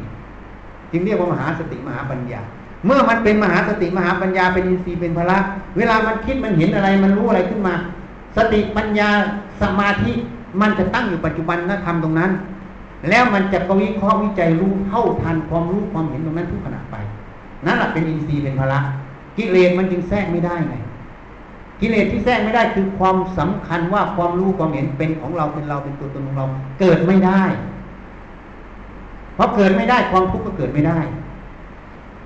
นั่นแหละมรรคสมังคีรวมเป็นหนึ่งณปัจจุบันตรงนั้นทุกขณะไปมันเท่าทันตรงนั้นเพราะนั้นผู้เดินศาสนาไม่ใช่สอนหลักความเชื่อนะ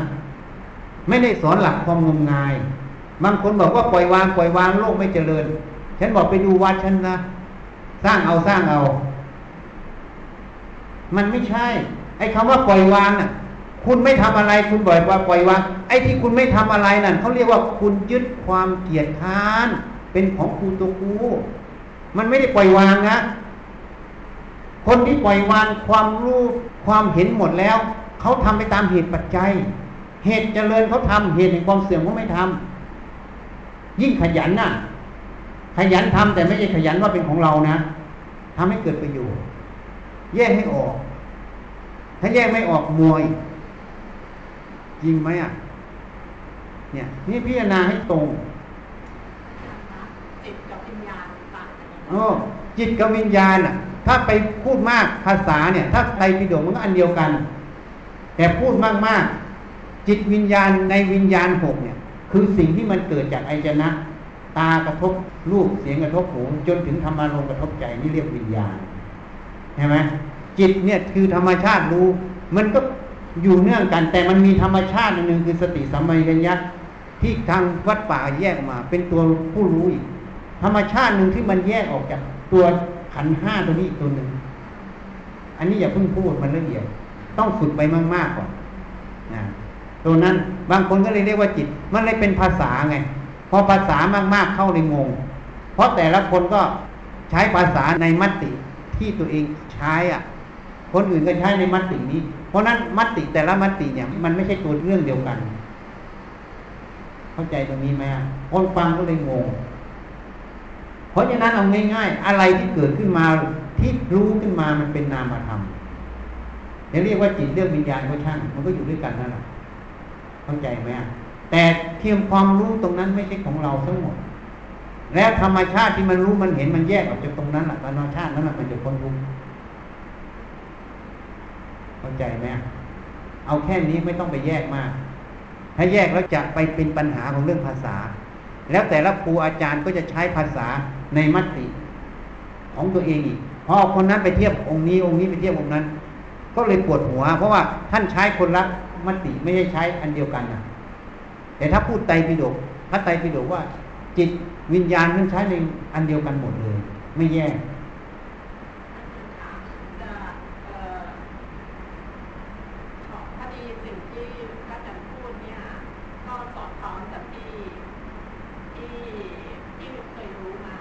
่ว่า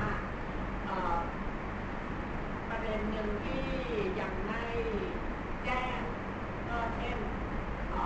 อย่างพระพุทธเจ้านะคะเรื่องเจ้ากรรมนาย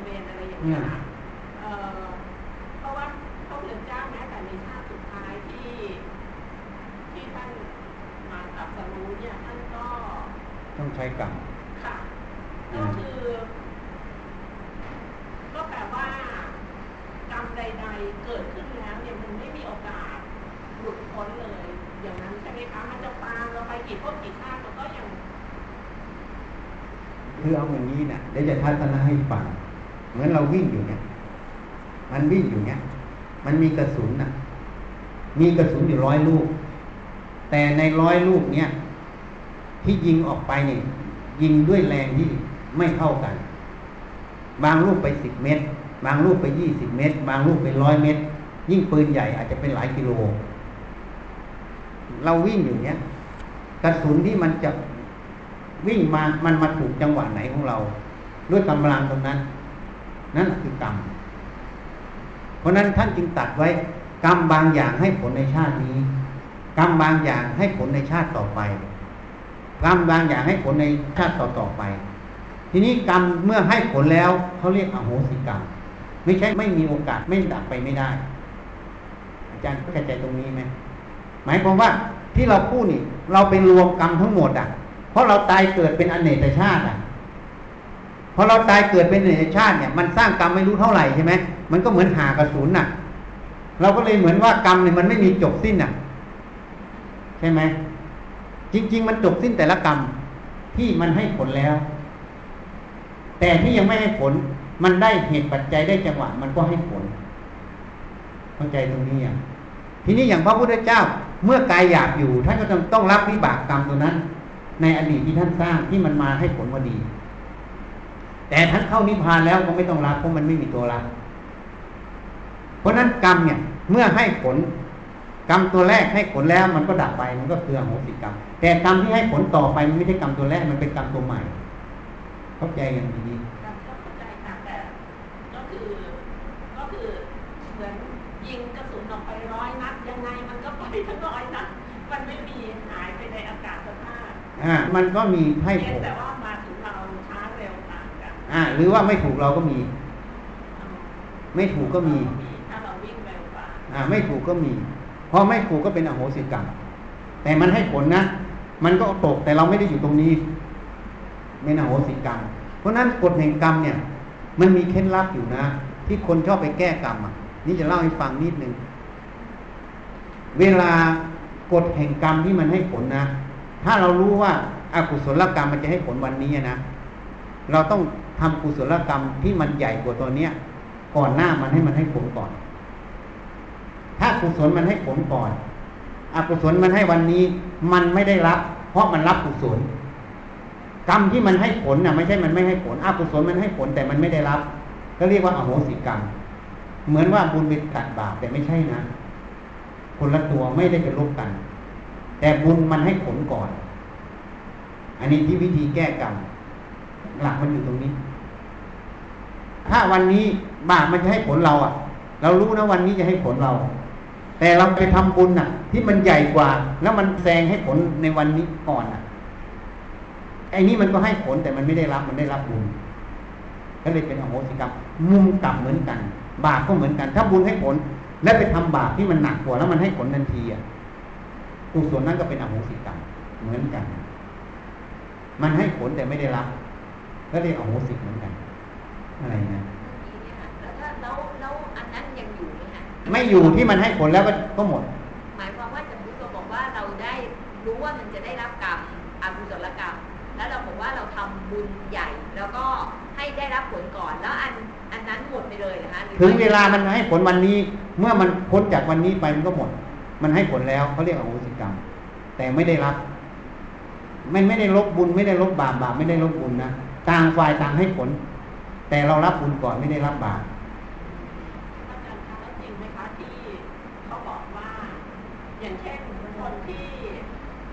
สมมติว่าไปฆ่าสัตว์ตัดชีวิตแล้วสมมติว่ามาถวายสังฆทานเนี่ยมันอาจจะเป็นเหมือนบุญเนี่ยมันก็เป็นบุญด้านหนึ่งบาปก็บาปด้านหนึ่งที่อาจารย์พูดเนี่ยมันอาจจะเป็นคนละส่วนกันนะคะคนละส่วนก็คือว่ามันต่ออายุได้ต่ออายุได้ต่ออายุได้ถ้าทำถูกคืออย่างนี้นะจะพูดให้ฟังคนที่ตายก่อนอายุไขนี่นะส่วนใหญ่จะตายด้วยปาณาติบาตคื คือฆ่าสัตว์ในอดีตกรรมนี้มันให้ผลพอให้ผลแล้วมันก็จะตายก่อนอายุไขพวกที่ตายก่อนอายุไขหมายถึงธาตุมันยังเซลล์ทุกอย่างมันยังอยู่ได้นะทีนี้มันจะตายก่อนอายุไขมันจะทำอย่างนี้ได้ยังไงมันก็ยังมีหนึ่งนะอุบัติเหตุเนี่ยหรือโรคบางอย่างที่มันมาตัดรอนหรือไม่กับพวกเมืองที่เขาพูดไหลตายอะไรตายจริงๆไม่อะไรบางทีหาเหตุไม่เจอแต่ไปตรวจไอ้ทางสรีระทางอะไรอาจจะมีสารเคมีเปลี่ยนแปลงจริงเพราะอะไรเวลายมทูตจะมาเอานี่เขามาแล้วมันหนาวเย็นมากความเย็นนั้นนึงมันทำให้หัวใจมันวายได้วิธีที่จะเอาแต่กรณีต้องถามอาจารย์เป็นเพื่อให้คนที่ทำแลบกับหนูสบายใจครับในนี้หลายคนคือจริงๆแล้วไม่ทำมาดีแต่ว่าจำเป็นต้องทำก็ตั้งจิตไว้ว่าเราทำไปตามงานหน้าที่และอุทิศบุญให้เขาได้จริงๆเป็นไปได้ไหมคะว่าเขาไม่เอาอ่ะเขาไม่เอาบุญอ่ะมีเราอุทิศให้เขาก็ไม่อนุโมทนาถ้าเขาไม่อนุโมทนาเขาก็ไม่ได้รับการไม่อนุโมทนามีสองจุดจุดหนึ่งคืออย่างเช่นเขาไปเกิดเป็นสัตว์หรือเกิดเป็นมนุษย์อย่างเงี้ยเขาก็ไม่รู้เห็นอีกอย่างหนึ่งเขาเกิดในนรกบุญมันไปไม่ถึงมันก็ไม่อนุโมทนาหรืออีกกรณีหนึ่งเขารู้เห็นแต่เขาไม่ยอมอนุโมทนามันจึงเป็นเหตุผลว่าทำไมต้องให้ญาติทำให้เพราะบางทีบางคนไม่ยอมอนุโมทนาบุญจากคนอื่นทำกูจะเอาจากลูกคนนี้คนเดียวเพราะลูกคนนี้ถ้าไม่ทำให้ก็ไม่เอาเพราะลูกคนนี้ให้ก็เลยบอกว่าเนี่ยคือเหตุผลว่าทำไมญาติต้องทำอุทิศให้เพราะความผูกพันกับของคนเนี่ยมันมีนะความผูกพันกันนะความผูกพันตรงนี้เนี่ยมันจึงยึดว่าจะเอาจากคนนี้นะหรือถ้าคนนี้ทำให้มันไม่ยึดมากแต่มันคนนี้ทำให้เป็นดีใจมากเลยอ่ะเหมือนยิ่งได้กว่าอะไรมันก็นุโมทนาเต็มที่มันก็เลยได้บุญเต็มที่เพราะนั้นมันจึงเป็นอุบายว่าทำไมญาติต้องทำบุญอุทิศให้เพราะมันเหตุสัมพันธ์กับพวกจิตวิญญาณพวกนั้นที่มันสัมพันธ์กับเราทีนี้เรามาเกิดตอนนี้เราไม่รู้เขาหรอกเขาตายเกิดหลายภพหลายชาตินานแล้วเขาจำเราได้อยู่พวกนี้มันจำได้อยู่แต่เราจำเขาไม่ได้หรอกเพราะมันอยู่ในท้อง9 เดือนมันลบนี่เข้าใจอันนี้เรื่องกฎแห่งกรรมเราไม่จำเป็นที่ต้องเป็นซื้อของมาถวายเราปฏิบัติบูชาเราได้ปฏิบัติบูชาก็เป็นบุญทานเป็นบุญศีลเป็นบุญภาวนาเป็นบุญหมดเวลาเราเจริญสติเนี่ยค่ะในการเสร็จแล้วเราก็ถวายให้อุทิศให้ได้หมดแต่จริงๆแล้วต้องทานศีลภาวนาให้ครบองค์3อานิสงส์มันเต็มที่นะบางคนบอกภาวนาอย่างเดียวฉันบอกฉันไม่เชื่อเพราะคุณยังมีความตนีอยู่แล้วคุณจะภาวนาขึ้นได้ยังไงอ่ะจริงๆทานบารมีที่พระเจ้าสอนเนี่ยสอนให้เราสละการที่เราสละวัตถุนี้เท่ากับสละความรู้ความเห็นตรงนั้นด้วยนะเข้าใจไหมอย่างเช่นโยมมีเงินอยู่ก้อนหนึ่งโยมเอาเงินนี้มาทำโยมสละเงินตรงนั้นออกมา1 นะ 2โยมต้องรู้ว่าเงินนี้เป็นของโยมใช่ไหมแล้วโยมให้ไปออกไปเนี่ยมันคือเท่ากับสละความรู้นั้นออกมาด้วยรูปกับนามมันไปด้วยกันเข้าใจยังมันคนบอกว่าภาวนาอย่างเดียวทานไม่จำเป็นฉันไม่เชื่อเพราะพุทธเจ้าต้องสร้างทานบารมีแล้วเป็นข้อแรกด้วยนะในบารมี10 ทัศเพราะจิตที่มันไม่ให้มันจะภาวนาได้ยังไงอ่ะเพราะสายธรรมะสายโลกุตระคำว่าอนิจจังทุกขังอนัตตาไม่ใช่ของเราหมดเลยอ่ะสายมันไม่มีเอาเลยมีแต่ให้หมดถูกไหมคำว่าทานนี่แปลว่าให้นะมันให้หมดทั้งรูปธรรมนามธรรมอ่ะถูกไหมไม่สำคัญว่าเป็นของเราหมดเลยใช่ไหมแล้วคุณบอกว่าภาวนาเดียวทานไม่เอามันไม่ใช่หรอกอันนี้จึงยกสิ่งหนึ่งทับผมสิ่งหนึ่งมันจึงเป็นอคติไงเข้าใจไหมอ่ะยกภาวนาเหนือทานมันก็เลยเป็นอคติยกทานเหนือภาวนาก็เป็นอคติจริงๆมันเรื่องเหตุปัจจัยหนึ่งแต่ละอย่างมีคุณค่าในของเขาเองอยู่แล้วพอเรามาเทียบกันอย่างนี้มันก็เลยเกิดอคติถูกไหม เพราะนั้นคิดให้ดีพิจารณาให้ดีนั้นในพุทธกาลพระโสดาอย่างอนาถปิณกเศรษฐีนางวิสาขาท่านทานทุกอย่างเลยท่านเป็นพระโสดาบันแล้วท่านไม่จะหนีเพราะฉะนั้นคำพูดอะไรก็ตามฟังแล้วต้องพิจารณาให้มากอย่าเพิ่งเชื่อนะให้พิจารณาให้มากหลักมันอยู่ตรงไหนมันลงต่อหลักธรรมไหมถ้าไม่ลงจริงๆแล้วมันจะเห็นหมดเพราะนั้นใครพูดอะไรออกมาถ้าไม่ตรงธรรมปั๊บไอ้ความไม่ตรงธรรมนั่นแหละมันจะบอกเราทันทีว่าคำพูดนั้นมีปัญหาเข้าใจไหมวันนี้ส่วนเรื่องเจ้ากรรมนายเวรนั้นก็กรรมนายเวรก็เลยเป็นเรื่องของบุคคลอีกอ่ะเรามีเจ้ากรรมนายเวรคนนั้นคนนี้จริงๆมันก็ไม่แน่อย่างพุทธเจ้ากับพระเทวทัตอย่างนี้เอาง่ายๆเทวทัตกิ้งหินลงบรรทุกฝ่าพระบาทท่านห่อลงอีกท่านบอกว่ากรรมท่านกรรมตรงไหนท่านบอกสมัยท่านเป็นโพธิสัตว์ท่านมีน้องชายต่างมารดาท่านอยากได้ทรัพย์คนเดียวท่านก็ผลักน้องชายลงเหวแล้วก็กิ้งหินลงไปถมมันให้ตายซะกรรมตัวนั้นท่านไปเกิดนรกพ้นจากนรกเศษกรรมท่านมาใช้งวดนี้แต่ท่านไม่ได้บอกว่าน้องชายท่านคือพระเทวทัตแต่พระเทวทัตเป็นตัวแทนแห่งกรรมเข้าใจตรงนี้ไหมเพราะพระเทวทัตต้องการได้ปกครองสงฆ์หนึ่งเป็นความโลภนะเนี่ยตรงนี้เป็นเหตุปัจจัยไงที่จะทำลายพุทธเจ้าเพื่อจะปกครองสงฆ์เป็นเหตุปัจจัยกรอบกับพระเจ้าเคยสร้างกรรมนี้ในน้องชายต่างมารดาในอดีตเพราะเหตุปัจจัยตรงนี้กับกรรมตัวนี้มันถึงพร้อมพอดีท่านก็ต้องใช้กรรมตัวนี้ท่านก็ยอมใช้เพราะที่คำว่าเจ้ากรรมนายเวรเนี่ยจะพูดก็ได้ไม่พูดก็ได้แต่อย่าเข้าใจว่าต้องเป็นคนที่เราทำใส่เขาเพราะพระเจ้าไม่ได้บอกว่าท่านทำใส่พระเทวทัตในอดีต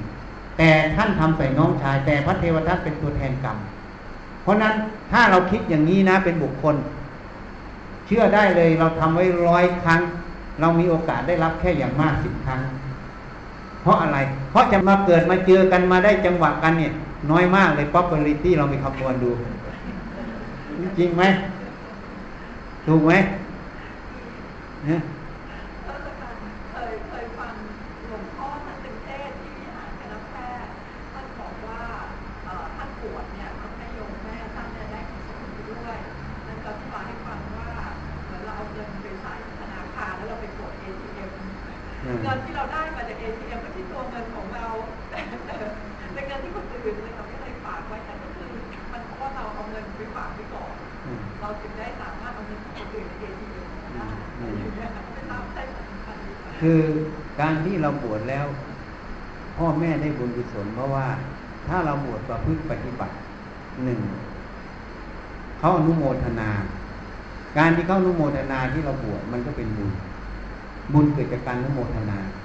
ข้อที่2เมื่อเราบวชประพฤติปฏิบัติแล้วเราจูงเขาประพฤติปฏิบัติมันเลยเกิดบุญเขาได้ทำบุญไงทานศีลภาวนาข้อที่3เป็นเรื่องภายในเมื่อเราภาวนาแล้วจิตใจเราเบิกบานเนี่ยลูกกับพ่อแม่เนี่ยมันสัมพันธ์กันอันนี้พูดเรื่องภายในแล้วนะเพราะฉะนั้นเนี่ยเขาจึงบอกพลังเนี่ยอย่าง DNA เนี่ยเรายังตรวจได้เลยว่า DNA ของใครพ่อแม่ลูกมันมี DNA ตรงกันไหมเพราะฉะนั้นกระแสจิตตัวเนี้ยมันมีความสัมพันธ์กันถ้าเราภาวนาดีแล้วกระแสจิตที่เขาเกาะเนื่องเราอยู่เนี่ยเมื่อมันมากระทบเมื่อไหร่มันนึกถึงเราเมื่อไหร่มันจะได้รับคำว่าสังขานุสติโดยไม่รู้ตัวคำว่าอุปมานุสติโดยไม่รู้ตัวถ้าจิตคนนั้นว่างแล้วเขากระทบเมื่อไหร่เขาก็จะสัมผัสความว่างโดยไม่รู้ตัวเข้าใจตรงนี้ไหมเพราะนั้นเมื่อเขาสัมผัสตรงนี้เนี่ยจิตใจตรงนั้นน่ะมันจะสงบลงมันจึงเท่ากับเขาได้ตัวเนี้ยมันซักฟอกอยู่เรื่อยๆโดยไม่รู้ตัวมันเลยเป็นบุญอย่างนี้แต่ทีนี้ถ้าบวชแล้วไม่ภาวนาไม่อะไรไม่ต่างกันไม่ได้ประโยชน์ไม่ได้ประโยชน์เพราะเรื่องนี้จะไม่เกิดเวลาเขาคิดถึงลูกคนนี้เขาก็จะได้แต่โรคปวดหลงแล้วจิตใจเขามีแต่จะรุ่มร้อนขึ้นด้วยเข้าใจตรงนี้ไหมอันนี้พิสูจน์ได้โยมลองสังเกตดูเวลาโยมเข้าไปในสมาคมหรือเข้าไปหาใครคนใดคนหนึ่ง ที่มันขัดเคืองมากโยมไม่ต้องอะไรโยมลงกลางอกตัวเองมันเบามันร้อนนี่โยมสังเกตดูมันเบามันร้อนกลับไปอีกคนหนึ่งที่มันเย็นไปสังเกตใจเราดูที่พอสัมผัสเขาแล้วมันเบามันร้อนนี่กระแสจิตที่มันเพราะนั้นในภาษาพระจึงเรียกว่าเจโตปริยญาณกำหนดจิตตัวเองรู้จิตของผู้อื่นไงเพราะกระแสจิตเนี่ยจิตมันมีธรรมชาติคือรู้ไงรับรู้มันก็จะรับรู้กระแสทุกอย่างที่เข้ามาหามันทั้งบวกทั้งลบเข้าใจอย่างนี้เพราะฉะนั้นพ่อแม่เหมือนกันเมื่อสัมพันธ์ลูกมันเกาะลูกอ่ะมันคิดถึงลูกไงแต่พอคิดถึงแล้วกระแสจิตที่มันเป็นบวกเนี่ยมันก็จะได้รับโดยไม่รู้ตัวตรงนั้นจะทำให้จิตใจเขาเนี่ยมันถูกของเก่าไปโดยไม่รู้ตัวขณะจิตเดียวนั่นน่ะแล้วก็เปลี่ยนไปอันใหม่เข้ามาแทรกแต่พอนึกถึงนี้บ่อยเข้าเพราะความสัมพันธ์กับลูกอ่ะพอบ่อยเข้ามันก็จะกระทบตรงนี้บ่อยเพราะนั้นการบวชได้บุญกุศลต่อพ่อแม่คือต้องมาพึ่งปฏิบัติถ้าบวชแบบประเพณีไม่พึ่งปฏิบัติไม่มีประโยชน์ยิ่งที่เราเห็นไปเสพยาบ้ากินเหล้าในวัดด้วยไม่มีประโยชน์พอนึกถึงทีไรก็เป็นทุกข์อ่ะพ่อแม่จะเป็นทุกข์เลยไม่ได้บุญหรอกนะจริงไหมอ่ะพอได้ยินข่าวลูกเสพยาบ้าในวัดพ่อแม่เป็นสุขหรือเป็นทุกข์อ่ะถูกไหมคำว่าเป็นทุกข์น่ะเป็นบุญหรือเป็นบาปนั่นง่ายๆเพราะนั่นมันจะเกิดอย่างนี้นะอันนี้ความเห็นที่เราอย่างนี้อ่ะที่มันได้ประโยชน์ที่ตรงนี้เหมือนเราไปสร้างวัดที่เมืองพลก็พ่อแม่อายุมากก็กลับมาสร้างวัดที่นี่ก็ที่ของเขาก็ให้เมื่อเขาให้ที่วัดเนี่ยมันเป็นบุญเกิดแล้วนะเป็นทานน้ำบารมีใช่ไหมแล้วก็มาวัดทำบุญทุกวันอย่างน้อยมันก็เข้ามาเกาะทานนี้เกาะบุญอยู่ส่วนหนึ่งเป็นเหตุปัจจัยไปข้างหน้าอันนี้บุญมันเกิดอย่างนี้การบวชมันจะได้ประโยชน์ตรงนี้ทีนี้มันมีอีกตรงหนึ่งเวลาจิตเขาจะดับถ้าเขาเกาะลูกคนนั้นเนี่ยถ้าเกาะลูกคนนั้นภาพที่เป็นพระสงฆ์ปรากฏในใจเขาเกาะภาพนั้นก็เรียกว่าเขาเกาะสังฆานุสติมันก็อาจจะเกิดเป็นเทพข้างบนได้เขาจึงตั้งคำถามไงว่าบวชให้พ่อแม่กับเลี้ยงพ่อแม่จนตายใครได้ประโยชน์มากกว่ากันทางโลกกับวัดเลี้ยงพ่อแม่ละดีแต่ไม่แน่ไงพอเลี้ยงไปพ่อแม่เกิดโลภะไงพอตายแล้วไปเกิดข้างล่างไงกับบวชให้พ่อแม่ถ้าประพฤติปฏิบัติเนี่ยเวลาเขาจิตจะดับเขานึกถึงตรงนี้สังขานุสติมันเกิดมันเป็นข้างบนไงไอ้นี้มันเป็นนามธรรมที่มองไม่เห็นนะอันนี้แหละนี่เพราะฉะนั้นกรรมเนี่ยคือการกระทำทำมันเป็นกลางๆเป็นกุศลเป็นอกุศลการกระทำนั้นมี3ทางนะกายกรรมคือการกระทำทางกายวจีกรรมคือคำพูดมโนกรรมออกทางความคิดนึกเพราะนั้นกายกรรมวจีกรรมมันมาจากมโนกรรมจริงไหมอ่ะเราจะพูดจะกระทำมันมาจากความคิดมโนกรรมทีนี้มโนกรรมนั้นเป็นกุศลหรือเป็นอกุศลอยู่กับจิตดวงนั้นได้รับการอบรมบ่มไว้ไหมเป็นวิชาหรือเป็นอวิชชาถ้าเป็นวิชาก็ไปทางกุศลถ้าเป็นอวิชชาก็ไปทางอกุศลเพราะนั้นต้นเหตุมหาเหตุมันอยู่ที่ใจเราเนี่ยจะต้องเจริญสติสมาธิปัญญาอบรมมันน่ะให้เกิดวิชาไงเกิดความรู้ความเห็นที่ถูกต้องในเรื่องกายใจมันเองถ้าเรารู้เห็นตรงนี้ถูกต้องเมื่อไหร่เห็นตรงต่อธรรมที่พุทธเจ้าสอนเมื่อไหร่งานการภายในก็สมบูรณ์งานการภายนอกอาชีพก็สมบูรณ์เพราะเขาไม่ได้ทำเอาอะไรแล้วนะทำไปตามหน้าที่ทำให้เต็มที่ด้วยนะไม่ได้ทำเล่นๆเพราะไม่มีตัวจะเอามีแต่ประโยชน์ถ้าเห็นว่าเป็นประโยชน์เกิดก็ทำให้เต็มที่ด้วยสติปัญญาสติปัญญาที่หมุนเข้ามาในกายใจตัวเองมันไม่ได้หายไปไหนเมื่อออกไปทำงานข้างนอกมันก็หมุนไปวิจัยเหตุปัจจัยข้างนอกทำเต็มที่ของข้างนอกเหมือนกันเพราะนั้นมันจึงเจริญไงทั้งภายในภายนอกเจริญคู่กันไป เพราะสติปัญญาไม่ใช่แยกว่าสติปัญญานี้ของธรรมะอันนี้ของโลกนะไม่มีแยกสติปัญญาตัวเดียวเพียงแต่ขณะนั้นมันหมุนออกไปตรงไหนถ้าหมุนมาวิจัยกายใจตัวเองมันก็ลงคำว่าอนิจจังทุกขังอนัตตาเห็นถึงความจริงเห็นถึงความว่างความไม่เอาอะไรถ้าหมุนออกไปข้างนอกเห็นเหตุปัจจัยของข้างนอกก็ทำไปตามเหตุปัจจัยแล้วให้มันเจริญทำให้มันพอดีแล้วเรียกว่าชิมาปฏิปทาตกตามเหตุปัจจัยก็เป็นมัชฌิมาตลอดทั้งภายในภายนอกเป็นมัชฌิมาตลอดนี่ถ้าเรารู้ตรงนี้ต้องย้อนกลับมาทีนี้พอเรารู้มาเราจะอบรมใจอย่างไรเราจะอบรมใจเราอย่างไงก็ต้องฝึกตัวสติสติเป็นอุปกรณ์ให้ระลึกรู้สมาธิคือความตั้งมั่นไม่ใช่ความสงบนะที่เราสอนว่าทำสมาธิทำใจให้สงบอันนั้นไม่ใช่สมาธิในบาลีเรียกว่าความตั้งใจมั่นไอ้ความสงบบาลีเรียกว่าปัสสัทธิคนละตัวนะเพราะฉะนั้นแม้แต่เราคิดมันก็มีสมาธิอยู่ไม่นั้นพระอรหันต์ก็คิดไม่ได้สิเมื่อพระอรหันต์พระพุทธเจ้าสำเร็จแล้วก็เป็นโลกหมดจริงไหมจริงไหมหลวงพ่อจริงไหมถ้าเป็นโลกหมดศาสนาจะเดินถึงวันนี้ไหมถูกไหมท่านคิดได้หมดแต่ท่านคิดตามเหตุปัจจัยตามธรรมด้วยสติปัญญาตรงนั้นความคิดตรงนั้นเลยเปลี่ยนมุมกลับเป็นตัวสติปัญญาไม่ใช่ปกฟุ้งซ่านปรุงแต่งเข้าใจตรงนี้ให้เข้าใจคือเห็น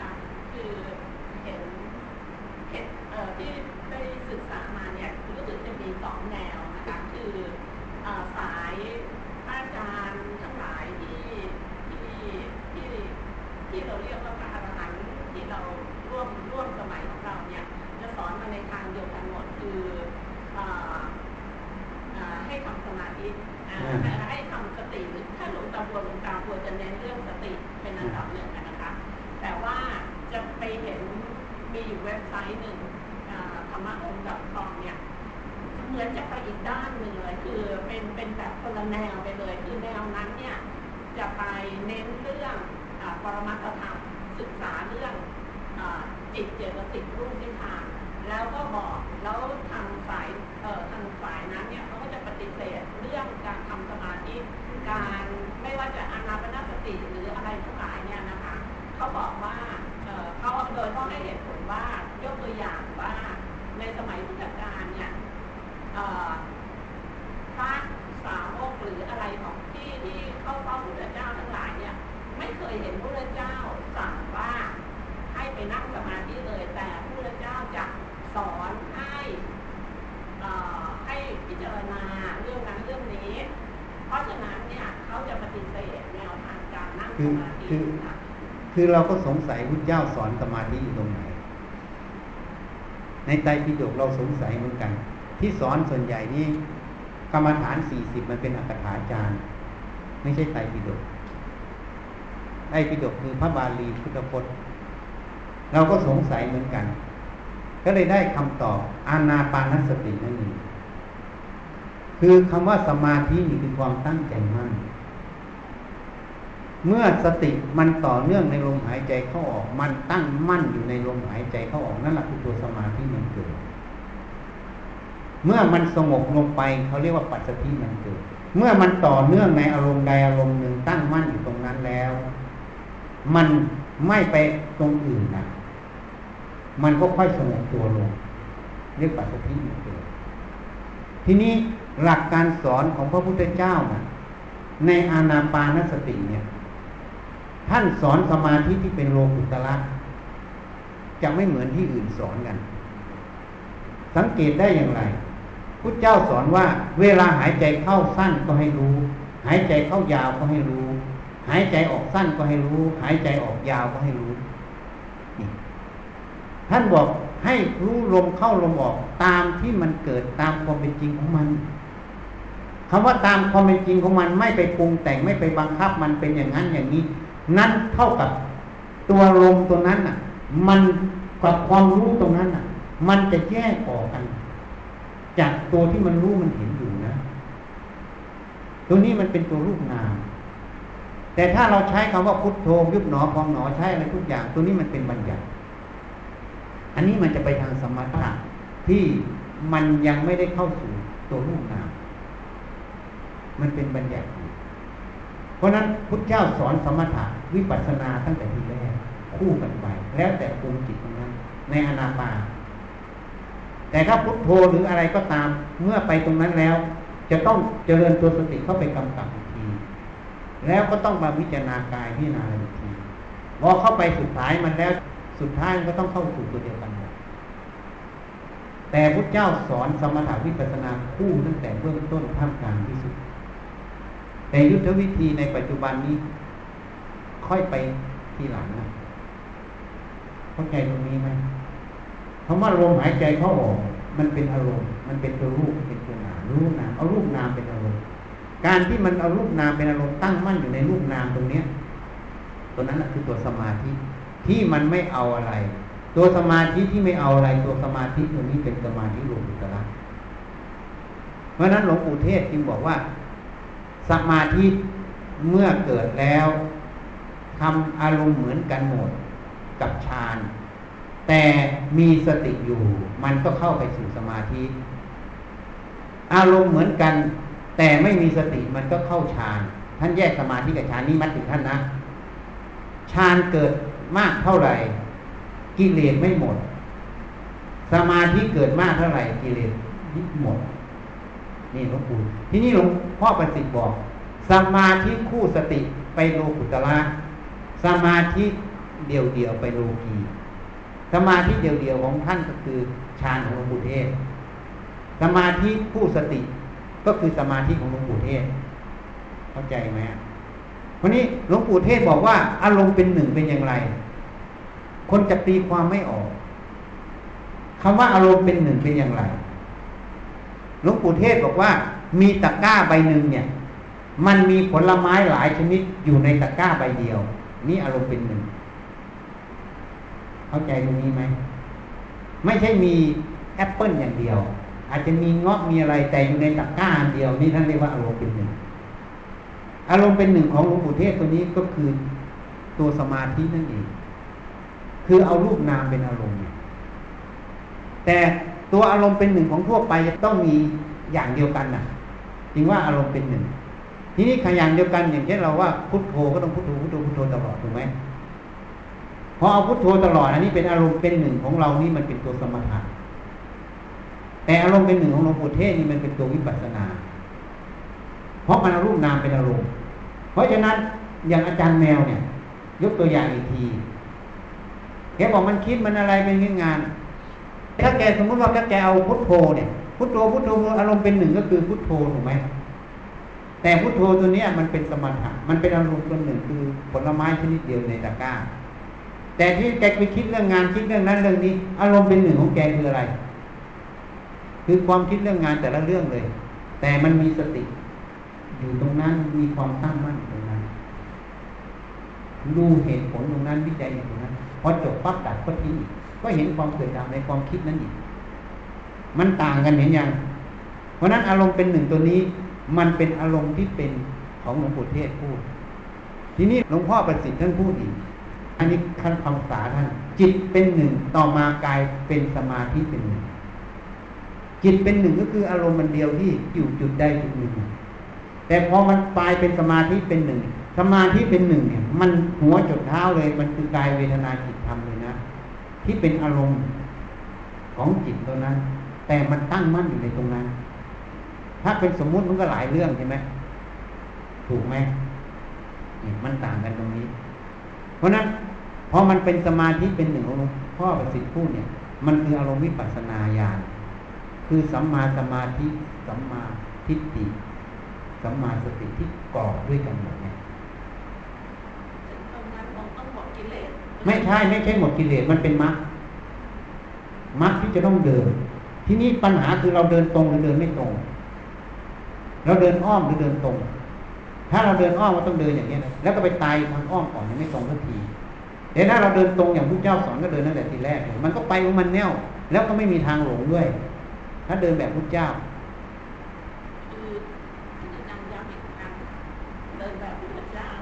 เอาก็เจริญตัวสติในลมหายใจเข้าออกเอารูปนามนั่นเองเป็นอารมณ์ เวลาลุกขึ้นเดินเหินทำอะไรประจำวันก็สติตามมันเลยให้รู้อยู่ปัจจุบันตรงนั้นเผลอแล้วไปอ่ะมันลึกได้เอาใหม่ไม่ต้องไปยินดียินร้ายกับมันอย่างอาจารย์แมวเนี่ยพอมันคิดอ่ะเมื่อว่ามันไม่สงบไปไม่พอใจมันแล้วอันนั้นยินร้ายเกิดแล้วถูกไหม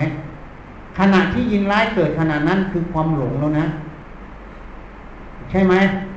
มีเรามีเขาก็ไปนั้นแล้วถูกไหมไม่เห็นคำว่าอนัตตาแล้วนะในขณะจิตนั้น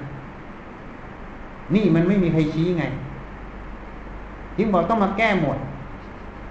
แก้ทุกอย่างล้างของเก่าหมดแล้วลองไปทำดูว่าจริงไหมแล้วจึงมาหาไงพระเจ้าสอนไงในหมวดกายานุปัสสนาหนึ่งอานาปานพูดไปแล้วลมหายใจเข้าออกสองอิริยาบถสี่เดินยืนนั่งนอนให้มีสติสามอิริยาบถย่อยภิกษุทั้งหลายเธอจงทำความรู้สึกตัวทั่วพร้อมจะเดินหน้าถอยหลังเหลียวซ้ายแลขวาคู่เหยียดนุ่งสบงทรงจีวรกินดื่มทำพูดคิดอุจจาระปัสสาวะเพราะหมายคือทำทั้งวันตั้งแต่ตื่นนอนถึงลงนอนในงานการปกติใช่ไหมจริงไหมให้มีสติสัมปชัญญะอยู่ตรงนั้นนี่คือข้อปฏิบัติที่พระเจ้าบัญญัติไว้นะแล้วต่อไปก็คุณพวกกายคตาสติก็พิจารณากายสกปรกอ่ะเพื่อจะได้ไม่หลงสวยงามหลงกามราคะพิจารณาอสุภกรรมฐานตายแล้วไปไหนให้มันความไม่เที่ยงความอะไรเพื่อจะหลงถอนออกจากตรงนี้แล้วก็มาพิจารณาเป็นธาตุแต่พวกนี้พวกสุดสายมันจะเข้าสู่นามธรรมหมดสู่ตัวสัญญาสังขารวิญญาณมันจะไปอย่างนั้นหมดนี่เดินสติปัฏฐานสี่เพราะนั้นท่านสอนอย่างนี้เพราะฉะนั้นถ้าเราเข้าใจอย่างนี้อาตมาจึงไม่ค้านทั้งสองฝ่ายแล้วก็ไม่สนับสนุนทั้งสองฝ่ายทำมันทั้งคู่ถึงเวลานั่งก็นั่งเจริญตัวสติกับลมหายใจเข้าออกเผลอแล้วก็แล้วไปถึงเวลาเดินก็เดินถึงเวลาฟังธรรมก็ฟังทำมันทุกอย่างณปัจจุบันตรงนั้นเอาปัจจุบันเป็นตัวดำเนินไปทุกขณะไปเผลอแล้วก็แล้วไปเรื่องได้ทำใหม่เอาตามที่พุทธเจ้าสอนเลยเพราะไม่ใช่ว่าจริงบางคนที่เขาฝึกมาแล้วหรือบารมีเก่าเขาพร้อมเวลาเขาฟังธรรมเนี่ยสติสมาธิปัญญามันรวมตัวอย่างที่เราบอกเป็นมรรคสมังคีขนาดนั้นมันวิจัยอาจทำตรงนั้นมันเห็นแจ้งนั้นมันทะลุเลยมันก็มีแต่คนที่อินทรีย์ยังไม่ถึงตรงนั้นก็ต้องบ่มอินทรีย์ที่บ่มก็คือศรัทธาวิริยะสติสมาธิปัญญาไงก็ต้องบ่มไงบ่มก็คือต้องฝึกต้องหัดไงเข้าใจตรงนี้อย่างนี้เพราะนั้นมันแล้วแต่ระดับเพราะนั้นสรุปก็คือทำมันทั้งหมดอ่ะใครอยู่ตรงไหนก็เอาตรงนั้นเพราะนั้นไปแยกทางนั้นทางนี้เลยมันก็เลยเป็นทิฏฐิตีกันไปตีกันมาแต่จริงเรื่องธรรมะไม่ใช่เรื่องตีกันถูกไหมมันคือเรื่องที่เราต้องศึกษาให้เข้าใจในกายใจเราถ้าเราศึกษาเข้าใจในกายใจเราเราเห็นแจ้งเมื่อไหร่ความหลงที่จะสำคัญว่ากายใจเราเป็นของเราเป็นเราเป็นตัวตนของเราไม่มีพอความหลงไม่มีความทุกข์ก็เกิดไม่ได้นั่นแหละคือที่สุดแห่งกองทุกข์ซึ่งหลุดพ้นได้ในปัจจุบันเพราะนั้นปฏิจจสมุปบาทนั้นไปเทศที่เชียงใหม่บอกหลักสำคัญของปฏิจจสมุปบาทหรืออิทัปปัจจิตาอยู่ที่ปัจจุบันทุกขณะจิตของปัจจุบันนั้นสติสมาธิปัญญามันถึงพร้อมไหมถ้าถึงพร้อมมันก็เห็นถูกมันก็คิดถูกมันก็พูดถูกมันก็ทำถูกข้างนอกข้างในก็ถูกข้างนอกก็ถูกไปเป็นขณะไปทุกขณะไปมันต่อเนื่องเป็นสายมันก็โทษไม่มีนี่มันต้องฝึกอย่างนี้นี่พุทธเจ้าสอนมาอย่างนี้เพราะเราไปดูท่านสอนตรงไหนในสมาธิจึงได้ตรงนี้เพราะนั้นอีกบทหนึ่งที่รับรองขึ้นมาพระอานนท์ไปทูลถามพุทธเจ้ามีไหมพระเจ้าค่ะสมาธิที่ไม่ต้องทำกสิณไม่ต้องทำรูปฌานไม่ต้องทำอรูปฌานพุทธเจ้าตอบว่ามีขอให้เธอมีสัญญาหมายรู้ว่าธรรมชาตินั้นสงบธรรมชาตินั้นประณีตธรรมชาตินั้นสลัดคืนอุปธิธรรมชาตินั้นนิโรธะธรรมชาตินั้นคือนิพพานสมาธิเนี่ยสมาธิโลกุตระมันเกิดมีคือเขาไม่เอาขันธ์ห้านั่นเองเพราะการที่เราดูลมหายใจก็ออกฝึกตรงนี้ฝึกสติตรงนี้เป็นหลักมันจะไม่เอาอะไรในตรงนั้นมันจะหันออกจากขันธ์ห้าตั้งแต่ต้นเข้าใจยังที่ทุกอย่างมันเอาไง เวลาจะสงบก็เอามันสงบมันนิ่งอยู่ตรงนี้แหละเพราะมันไม่นิ่งก็ขัดเคืองถูกไหมก็เลยโดนกิเลสมันหลอกเพราะมันเอาขันห้าตลอดไงงั้นถ้าเราฝึกตรงนี้ไว้มากๆสติมากๆจะได้ประโยชน์ทั้งงานภายในภายนอกแล้วปฏิบัติได้ในชีวิตประจำวันนะทำงานทุกขณะนี้ได้ธรรมะพุทธเจ้าไม่ได้สอนให้นักบวชอย่างเดียวท่านสอนให้ทุกคนเข้าใจเอาไว้ท่านสอนให้ทุกคนท่านไม่ได้สอนให้นักบวชท่านสอนให้ศึกษาในกายใจนักบวชมันสมมุติทุกคนมีกายใจต้องศึกษาหมดเพราะทุกคนมีความทุกข์โยมมีความทุกข์ไหมตั้งแต่เกิดมานะถ้าโยมมีความทุกข์โยมก็ต้องศึกษาเพราะโยมจะได้ออกจากทุกข์ตรงนั้นจะทุกข์มากทุกข์น้อยทุกขณะไหนก็ตามในขณะในเวลาไหนก็ตามมันคือตัวสติปัญญาที่เราจะต้องหาวิธีออกจากมันณขณะตรงนั้นนั่นเรียกอริยสัจสี่ทุกข์สมุทัยนิโรธมรรคท่านได้ศึกษาตรงนี้เหตุที่ต้องศึกษาเพราะทุกคนมันมีทุกข์มันมีกายใจเมื่อไม่เข้าใจมันไม่แจ่มแจ้งในกายใจมันก็ต้องเป็นปัญหาเหมือนโยมมาทำงานที่คณะเนี่ยถ้าโยมไม่รู้เรื่องงานเลยมีปัญหาไหมมีเมื่อมีปัญหาเรามาทำเราก็ต้องศึกษาถูกไหมเพราะเราศึกษารู้เรื่องมันหมดแล้วอะไรมาเราก็แก้ได้จริงไหมเหมือนกันเมื่อเราต้องอยู่กับกายใจเรานะเราโยมหนีมันได้ไหมเอาโยมหนีกายใจตัวเองไม่ได้โยมก็ต้องศึกษามันไงศึกษาเพื่อให้รู้เท่าทันมันให้เข้าใจมันเมื่อเข้าใจมันแล้วผลแห่งการศึกษาตรงนี้โยมก็จะปฏิบัติกับมันถูกต้องเมื่อปฏิบัติกับมันถูกต้องผลลัพธ์ก็คือความไม่ทุกข์ไงคือปัญหาไม่มีเหมือนเราทำงานนั่นเองนี่คือเหตุผลไงว่าทำไมต้องปฏิบัติธรรมเพราะปฏิบัติธรรมไม่ใช่เรื่องของพระชีของนักบวชเป็นเรื่องของทุกคนที่มีกายใจวันคนบอกว่าแก่แล้วไปเข้าวัดนี่ผิดเห็นผิดแล้วนะผิดตรงไหนผิดตรงว่าคนแก่ไม่มีกายใจใช่ไหมเด็กไม่มีกายใจใช่ไหมคนแก่เขามีทุกข์ใช่ไหมเด็กไม่มีทุกข์ใช่ไหมคือปัญหาเพราะว่าเคยเถียงกับเขานะคะเคยบอกว่าเราไม่เห็นจะมีทุกข์เลยทำไมถึงคิดว่าต้องพยายามพ้นทุกข์ก็เราถึงเราจะเกิดเรารู้ว่าเรามีอาการเจ็บป่วยหรือต้องถึงแก่ความตายในวันหนึ่งแต่เราไม่เห็นได้ทุกข์เลยเพราะว่าจิตเรายังไม่ละเอียดจิตที่ยังไม่ละเอียดเคยอยู่กับตรงไหนอ่ะเอาง่ายๆยกตัวอย่างมีเพื่อนสองคนคนหนึ่งตายแล้วไปเกิดเป็นเทวดาคนหนึ่งตายแล้วไปเกิดเป็นหนอนอ่ะเทวดาก็อยากรู้เพื่อนไปเกิดที่ไหนหาไปเจอหนอนเฮ้ยมึงทำไมมาเกิดเป็นตรงนี้เดี๋ยวฉันจะช่วยดีไหมโอ้ยฉันอยู่สบายแล้วฉันอยู่ก็มีคนให้กินทุกวันที่ให้กินนะความคุ้นเคยความเคยชินในจุดนั้นมันเลยมองไม่เห็นไงแต่เทวดานั้นเห็นโอ้แย่เลยมันกินขี้อ่ะถูกไหมงั้นจิตเหมือนกันถ้ามันไม่ละเอียดมันอยู่กับอารมณ์ตรงนี้จนมันคุ้นเคยมันนึกว่าตัวเองไม่ทุกข์ไงแต่ถ้ามันละเอียดเข้าไปแล้วน้อยนึงนิดนึงที่มันเห็นมันก็เป็นทุกข์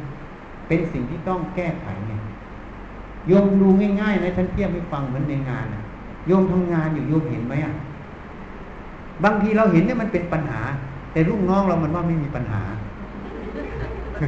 จริงไหมอาจารย์ว่าจริงไหมเราเห็นแล้วมันจะตายแล้วนะไอ้เรื่องเนี้ยเดี๋ยวจะเกิดปัญหาแล้วหนักด้วยมันบอกไม่มีปัญหามันก็พูดถูกเพราะมันเห็นแค่นั้นมันไม่เห็นเท่าเราถูกไหมจริงไหมเหมือนท่านที่วัดเหมือนกันอ่ะทำไมพวกท่านมองไม่เห็นงานตรงเนี้ยถ้าเป็นฉันไม่เกิดเรื่องแล้วต้องเกิดเรื่องทุกทีเลยฉันต้องมาตามแก้ให้ก็เพราะมันมองไม่เห็นมันไม่มีปัญหาไงเพราะนั้นเหมือนกันถ้ามันไม่ละเอียดของสติปัญญาเนี่ยมันจะไม่เห็นไงก็นึกว่าตัวเองไม่มีทุกข์ต้องเวลาทุกข์หนักๆสูญเสียเยอะๆแล้วอ่ะแล้วหาทางออกไม่ได้ไงเพราะอย่ารู้ตัวอันนั้นมันหยาบเข้าใจตรงนี้อ่ะ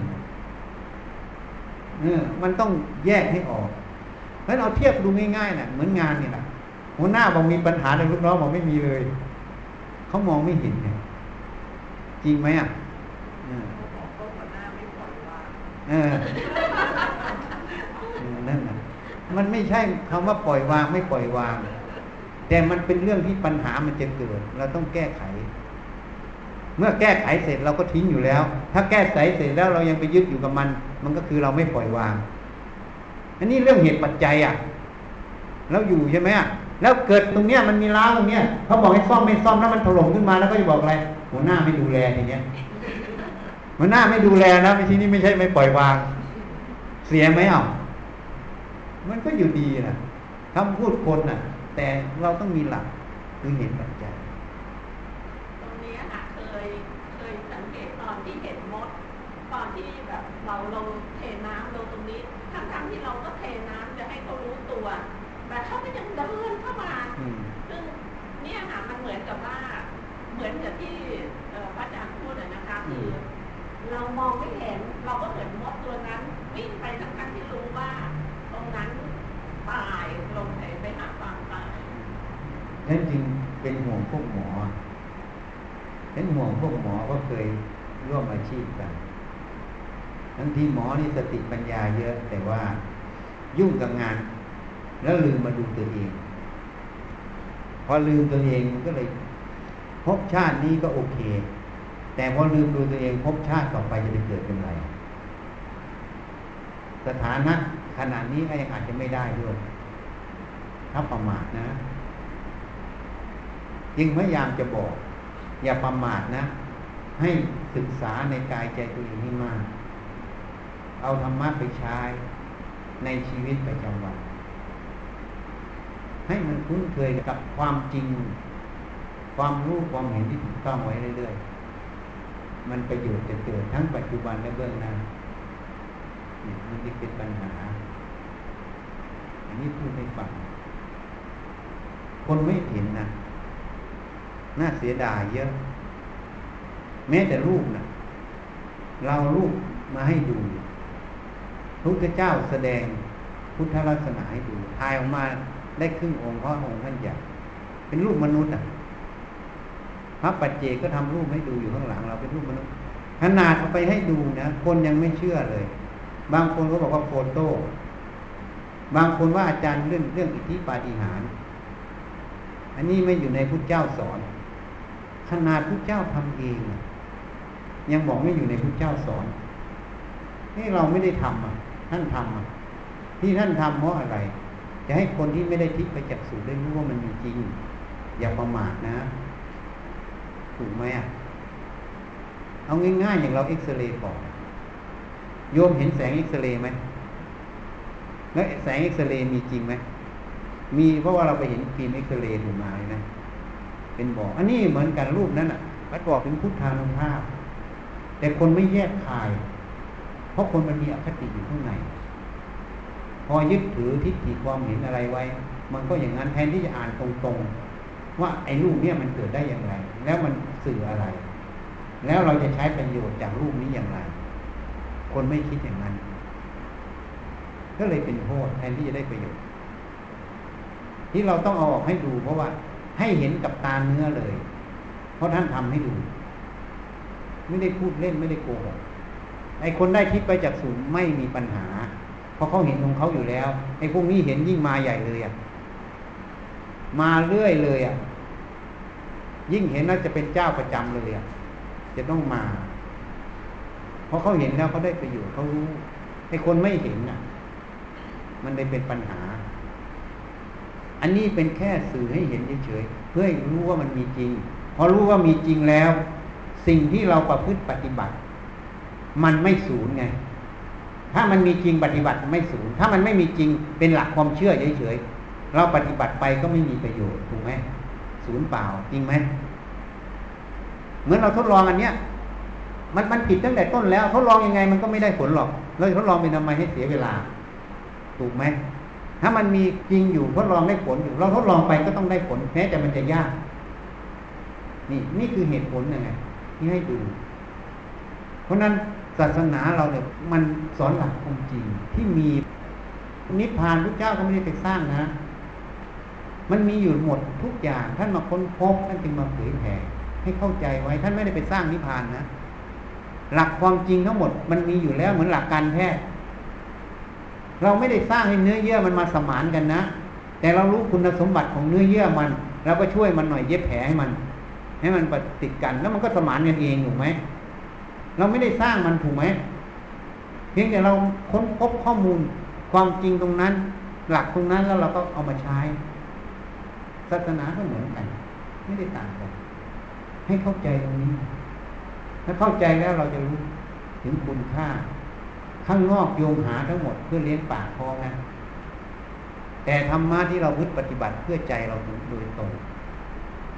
ประโยชน์เราโดยตรงเลยนะไอ้ปากท้องมันเป็นเรื่องของกายเรื่องของโลกเพราะตายแล้วก็ต้องทิ้งอยู่ในโลกแต่ใจเรานี้ดิที่จะไปเกิดตัวนี้เนี่ยมันได้ประโยชน์กับเราโดยตรง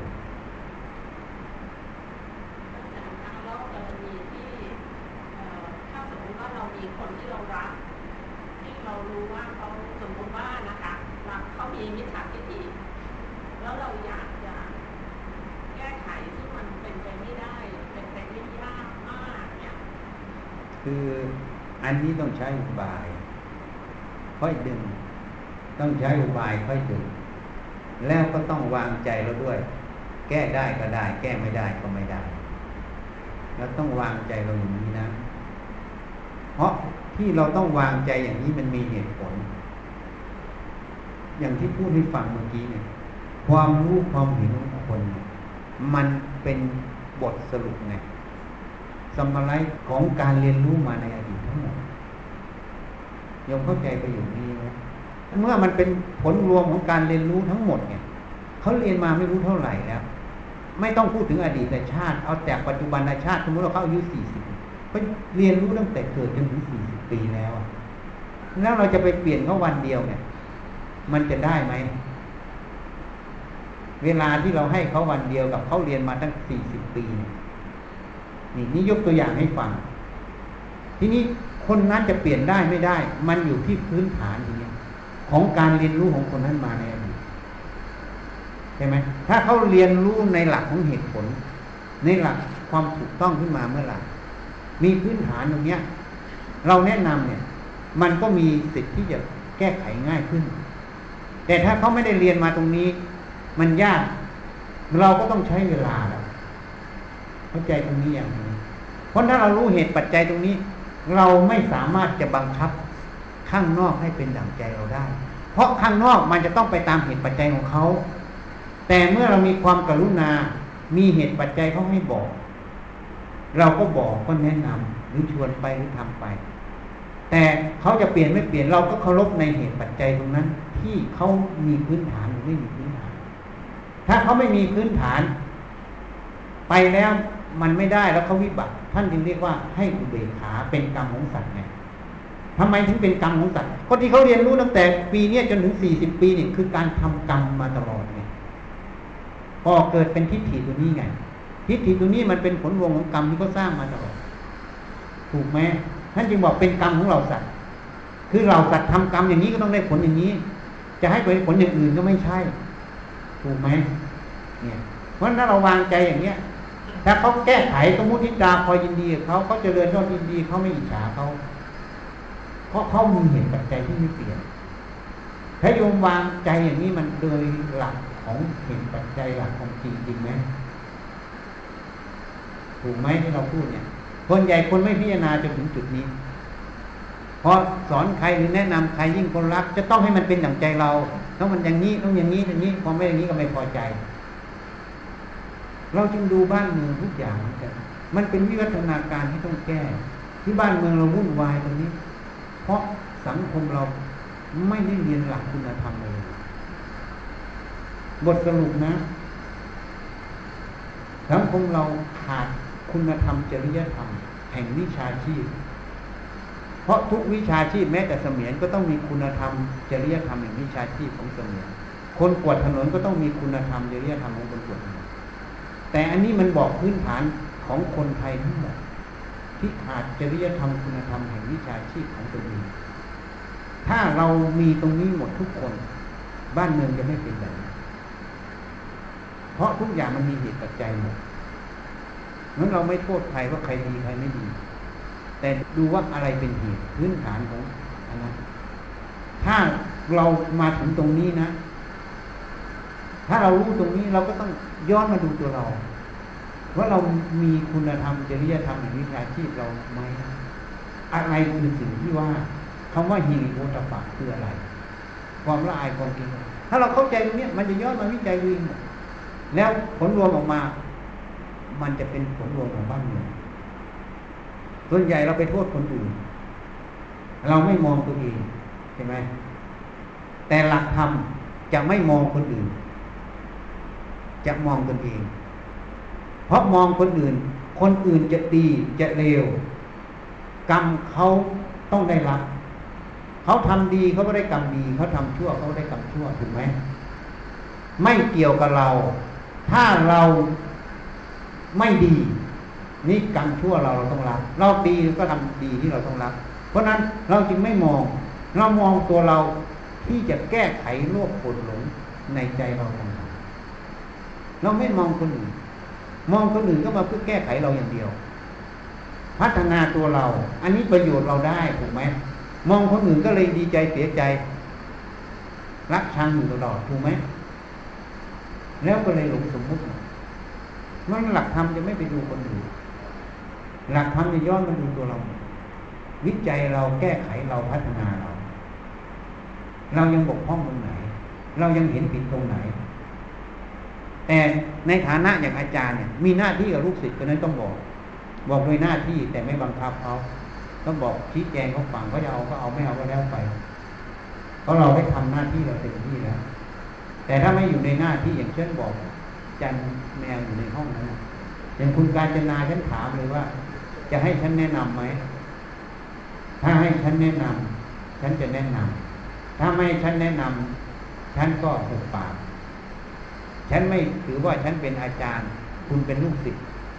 คุณจะต้องฟังฉันแต่ฉันถามความสมัครใจก่อนว่าจะยอมให้ฉันแนะนำไหมถ้ายอมฉันจะแนะนำถ้าไม่ยอมฉันก็ไม่พูดเขาบอกยอมพอยอมเราแนะนำไปเขาก็มาบอกเราอีกทีหลังเขาเปลี่ยนแปลงยังไงความรู้ความเห็นเกิดมาอย่างไรเขาก็มาเล่าให้ฟังเพราะนั้นทางธรรมเราเคารพขึ้นกันแล้วกันเราเคารพเขาเหมือนกันแม้แต่เขาเห็นผิดเราก็เคารพในความเห็นในกรรมของเขาเราไม่ฝืนแต่เราก็ด้วยเมตตาเราก็ต้องถามเขาว่าเขายอมไหมถ้าเขายอมเราก็ให้ถ้าเขาไม่ยอมเราบังคับเขาเราก็ผิดอีกเพราะเราก็เป็นอัตตาของเขาเพราะนั้นทางธรรมไม่ใช่บังคับเข้าใจไหม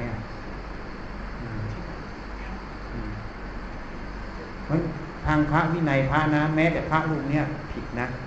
ประชุมสงฆ์จะกล่าวโจทย์คนนี้นะต้องขออนุญาตกล่าวโจทย์เขาอนุญาตให้กล่าวโจทย์จึงกล่าวโจทย์ได้ถ้าไม่ขออนุญาตกล่าวโจทย์เขาปรับอาบัติทีนี้คนที่ถูกกล่าวโจทย์เมื่อเขาขออนุญาตกล่าวโจทย์ก็ต้องให้เขากล่าวโจทย์ถ้าไม่ยอมให้เขากล่าวโจทย์ก็ปรับอาบัตินี่พระพุทธเจ้าเคารพขึ้นกันแล้วกันหลักทุกอย่าง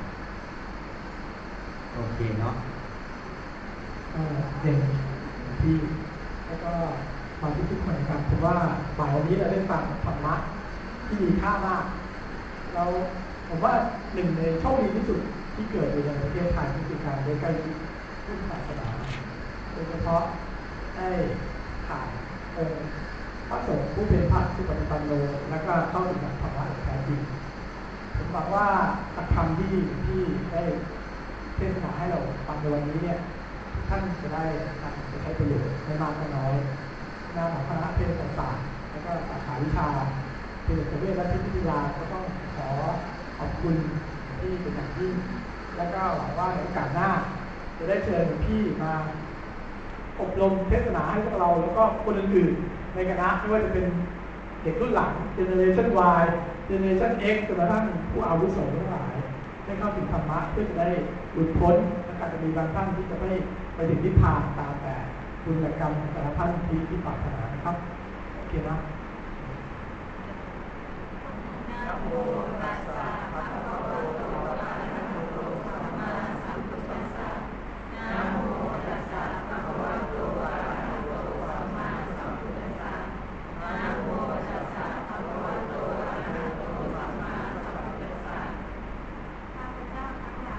ข้าพเจ้าทั้งหลายขอน้อมถวายปัจจัยสร้างวัดถวายแด่พระพุทธเจ้าทุกพระองค์โดยมีสมเด็จพระพุทธเจ้าองค์ปฐมสิกขีทศพลที่หนึ่งเป็นประธานพระปัจเจกพุทธเจ้าทุกพระองค์พร้อมทั้งหมู่สงฆ์ของพระพุทธเจ้าทุกพระองค์เพื่อประโยชน์และความสุขแก่ข้าพเจ้าทั้งหลายขอบุญกุศลนี้จงเป็นเหตุปัจจัยให้ข้าพเจ้าทั้งหลายมีสัมมาทิฏฐิเข้าถึงพระนิพพานเจริญด้วยอายุสุขภาพแข็งแรงโรคภัยไม่มีการงานเจริญรุ่งเรืองการเจริญรุ่งเรืองขอภัยพิบัติอย่าได้มาก้ำกายที่สถานที่แห่งนี้ขอบุญกุศลนี้ขอให้กฎของอกุศลกรรมเก่าทั้งหมดจงสลายตัวไปขออุทิศบุญกุศลนี้แก่ญาติของข้าพเจ้าทั้งหลายทุกภพทุกชาติเหล่าพรหมทั้งหลายทุกชั้นเหล่าเทวดาทั้งหลายทุกชั้นท้าวสักกะเทวราชท้าวมหาราชทั้งสี่และบริวารพญายมราชนายบัญชีและบริวารเจ้าที่เจ้าทางพ่อผาแดงเจ้าพ่อมอดินแดงเมธวัตถุทั้งหลายสังฆเวสีสัพพสัตว์ทั้งหลายทุกภพทุกภูมิจิตวิญญาณที่มีรูปและไม่มีรูปท่านใด